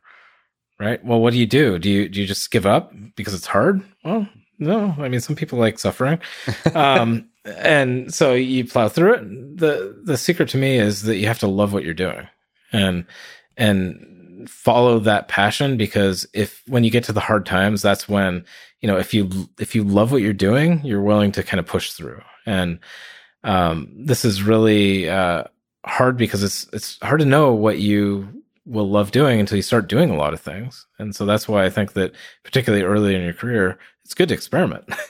Do a little bit of everything. Go, go, go take the the survey class on you know for different the first half of every class in your upper division you know lessons and um, just get exposure to things because certain things will resonate with you and you'll find out wow I'm really good at this. I'm really smart at this. Mm-hmm. Well, it's just and because so, it's it works with the way your brain. And when works. something jumps out, I mean that's one of the things that people often ask about is like well, I think there's a bunch of cool stuff out there. Like, yeah. how do I pick the thing? Like, uh, yeah. How, how do you how do you hook in, in your life? How did you just hook yourself in and stuck with it? Well, I got lucky, right? I mean, I think that many people uh, forget that a huge amount of it, or it's most luck. of it, is luck, right? So um, let's not forget that. Um, so for me, I fell in love with computers early on because I'm they they spoke to me, I guess. Uh, uh, what language did they speak? basic, basic, yeah. Um, but the uh, uh, but then it was just kind of following a set of logical progressions, but also um, deciding that something that was hard was worth doing and and a lot of fun, right? And so I think that that is also something that's true for many other domains, which is if you find something that you love doing that's also hard, if you invest yourself in it and add value to the world, then it will mean something generally, right? And again, that can be a research paper, that can be a software system, that can be a new robot that can be that there's many things that that is, that can be but a lot of it is like real value comes from doing things that are hard. And that doesn't mean you have to suffer but um it's, it's, hard. I mean you don't often hear that message. We talked about it last hard. time a little bit but i i it's one of my fa- not enough people talk about this. Uh, this it's um it's beautiful to hear a successful person well and self-doubt and imposter syndrome and these these are all things that uh, successful people suffer with as well, uh, particularly when they put themselves in a point of being uncomfortable, which um, I like to do now and then, just because it puts you in learning mode. like if you want to, if you want to grow as a person, put yourself in a room with a bunch of people that know way more about whatever you're talking about than you do, and ask dumb questions. And guess what? Smart people love to teach often, not always, but often. And if you listen, if you're prepared to listen, if you're prepared to grow, if you're prepared to make connections, you can do some really interesting things. And I think that a lot of progress is made by people who kind of hop between domains now and then because they bring, uh, they bring a perspective into a field that nobody else has if people have only been working in that field themselves. We mentioned that the universe is kind of like a compiler. Uh, you know, the the entirety of it, the whole evolution is kind of a kind of compilation. Maybe our us human beings are kind of compilers. Um, let me ask the the old absurd question that I didn't ask you last time, which is, uh, what's the meaning of it all? Is there a meaning? Like, if you asked a compiler why, what would a compiler say? what's the meaning of life? What's the meaning of life? uh, you know, I'm prepared for it not to mean anything. Here we are, all biological things programmed to survive and and propagate our our DNA. Um, and maybe the universe is just a just a computer, and just, you you just go until entropy takes over the world and or takes over the universe, and then you're done. Um, I don't think that's a very productive way to live your life. If so, and so I prefer to bias towards the other way, which is saying the world has, the universe has a lot of value, and I take uh, I take happiness out of other people, and a lot of, a lot of times part of that's having kids, but also the relationships you build with other people. And so uh, the way I li- try to live my life is like, what what can I do that has value? How can I move the world forward? How can I take what I'm good at and like bring it bring it into the world and how can I I'm one of these people that likes to work really hard and be very focused on the things that I do and so if I'm going to do that how can it be in a domain that actually will matter right? because a lot of things that we do we find ourselves in the cycle of like okay I'm doing a thing I'm very familiar with it I've done it for a long time I've never done anything else but I'm not really learning, right? I'm not really, you know, I'm keeping things going, but there's a there's a younger generation that that can do the same thing, maybe even better than me, right? Maybe if I actually step out of this and jump into something I'm less comfortable with, it's scary. But on the other hand, um, it gives somebody else a new opportunity. It also then puts you back in learning mode, and that can be really interesting. And one of the things I've learned is that uh, when you go through that, that first you're deep into imposter syndrome, but mm-hmm. when you start working your way out, you start to realize, hey, well, there's actually a method to this, and and now I'm able to add new things because I bring different perspective. And this is one of the the the good things about bringing different kinds of people together. Diversity of thought is really important, and um, if you can pull together people that are coming at things from different directions, you often get innovation. And I, I love to see that that aha moment where you're like, oh, what we've like really cracked this. This is something never nobody's ever done before. And then if you can do it in a context where it adds value, other people can build on it, it helps move the world. Then that's what that's what really excites me. So the that kind of description of the magic of the human experience, do you think we'll ever create that in like an AGI system? Do you think we'll be able to create, uh, give uh, give AI systems the sense of meaning where they operate in this kind of world exactly in the way you've described, which is they interact with each other, they interact with us humans. Sure, sure. Well, so I mean, I why why are you being so uh, speciest? right, all right. So so AGIs versus Bionet or you know versus biology, right? Um, yeah. You know, uh, what are we but machines, right? Yeah. We're just programmed to run our. We have our objective function that we are optimized for, mm-hmm. right? And so we're doing our thing. We think we have purpose, but do we really? Yeah. Right. I'm not prepared to say that those those newfangled AGIs have no soul just because we don't understand them, right? And I think that would be um, when they when they exist, uh, that would be very premature to uh, uh, look at a new thing through your own lens without fully understanding it. Um, you might th- be just saying that because AI systems in the future will be listening to this, and then oh yeah, yeah, exactly. you don't want to say. Please, please, be nice to me. You know, when Skynet Skynet kills That's everybody, please spare me. So wise, wise, uh, look ahead thinking. Yeah, but I mean, I, I, think that people spend a lot of time worrying about this kind of stuff, and I think that what we should be worrying about is how do we make the world better. And the thing that I'm most scared about with AGIs is not that um, that necessarily the Skynet will start shooting everybody with lasers and stuff like that to to use us for our calories. I, the thing that I'm worried about is that um, humanity, I think, needs a challenge, and if we get into a mode of not having a personal challenge, not having a personal contribution, whether that be like you know your kids and seeing what they grow into and helping helping guide them, whether it be um, your community that you're engaged in, you're driving forward, whether it be your work and the things that you're doing and the people you're working with and the products you're building and the, the contribution there.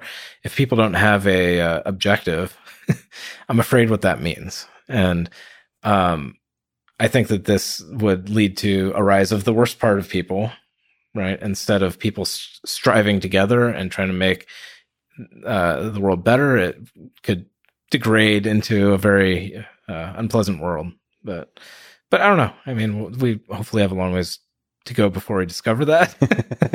Unfortunately, we have pretty on the ground problems with the pandemic right now, and so I think we should be focused on that as well. Yeah, ultimately, just as you said, you're optimistic. I think it helps for us to be optimistic because that's uh, fake it until you make it. yeah, well, and why not? Right? What's the, what's the other side, right? So, I mean, uh, uh, I, I'm not personally a very religious person, but I've heard people say like, oh yeah, of course I believe in God. Of course I go to church because if God's real, you know, I want to be on the right side of that. And if it's not real, it doesn't matter. Yeah, you know? it doesn't matter. And so, you know, that's that's a fair way to do it. Um, Yeah, I mean the same thing with uh, with uh, nuclear deterrence, all you know, global warming, all these things, all these threats, natural engineered pandemics, all these threats we face. I think it's uh, uh, it's paralyzing to be terrified of all the possible ways we could destroy ourselves. I think it's much better, uh, or at least productive, to be hopeful and to engineer defenses against these things to uh, engineer a future where like you know see like a positive future and engineer that future yeah, well, and I think that's other another thing to think about as you know a human, particularly if you're young and trying to figure out what it is that you want to be when you grow up, like I am. Um, I'm always looking for that. Uh, the the question then is, how do you want to spend your time? And right now, there seems to be a norm of being a consumption culture. Like I'm going to watch the news and and revel in how horrible everything is right now. I'm going to go find out about the latest atrocity and find out all the details of like the the terrible thing that happened and be outraged by it. Um, you can spend a lot of time watching TV and watching the new sitcom or whatever people watch these days. I don't know. Um, uh, but that's a lot of hours, right? And those are hours that if you're turn into being productive, learning, growing, experiencing, uh, you know, when the pandemic's over, going exploring, right? It leads to more growth. And I think it leads to more optimism and happiness because you're, you're, you're building, right? You're building yourself, you're building your capabilities, you're building your viewpoints, you're building your perspective. And, um, I think that a lot of the uh, cons- the consuming of other people's messages leads to kind of a negative viewpoint, which you need to be aware of what's happening because that's also important. But there's a balance that um, I think focusing on creation is is uh, a very valuable thing to do. yeah so what you're saying is people should focus on uh, working on the sexiest field of them all which is compiler design Exactly. Well, hey, you could go work on machine learning and be crowded out by the yeah the thousands of graduates popping out of school Yeah. that all want to do the same thing, or you could work in the place that people will overpay you because there's not enough smart people working in it. And uh, here at the end of Moore's law, according to some people, yeah uh, actually the software is the hard part too. yeah.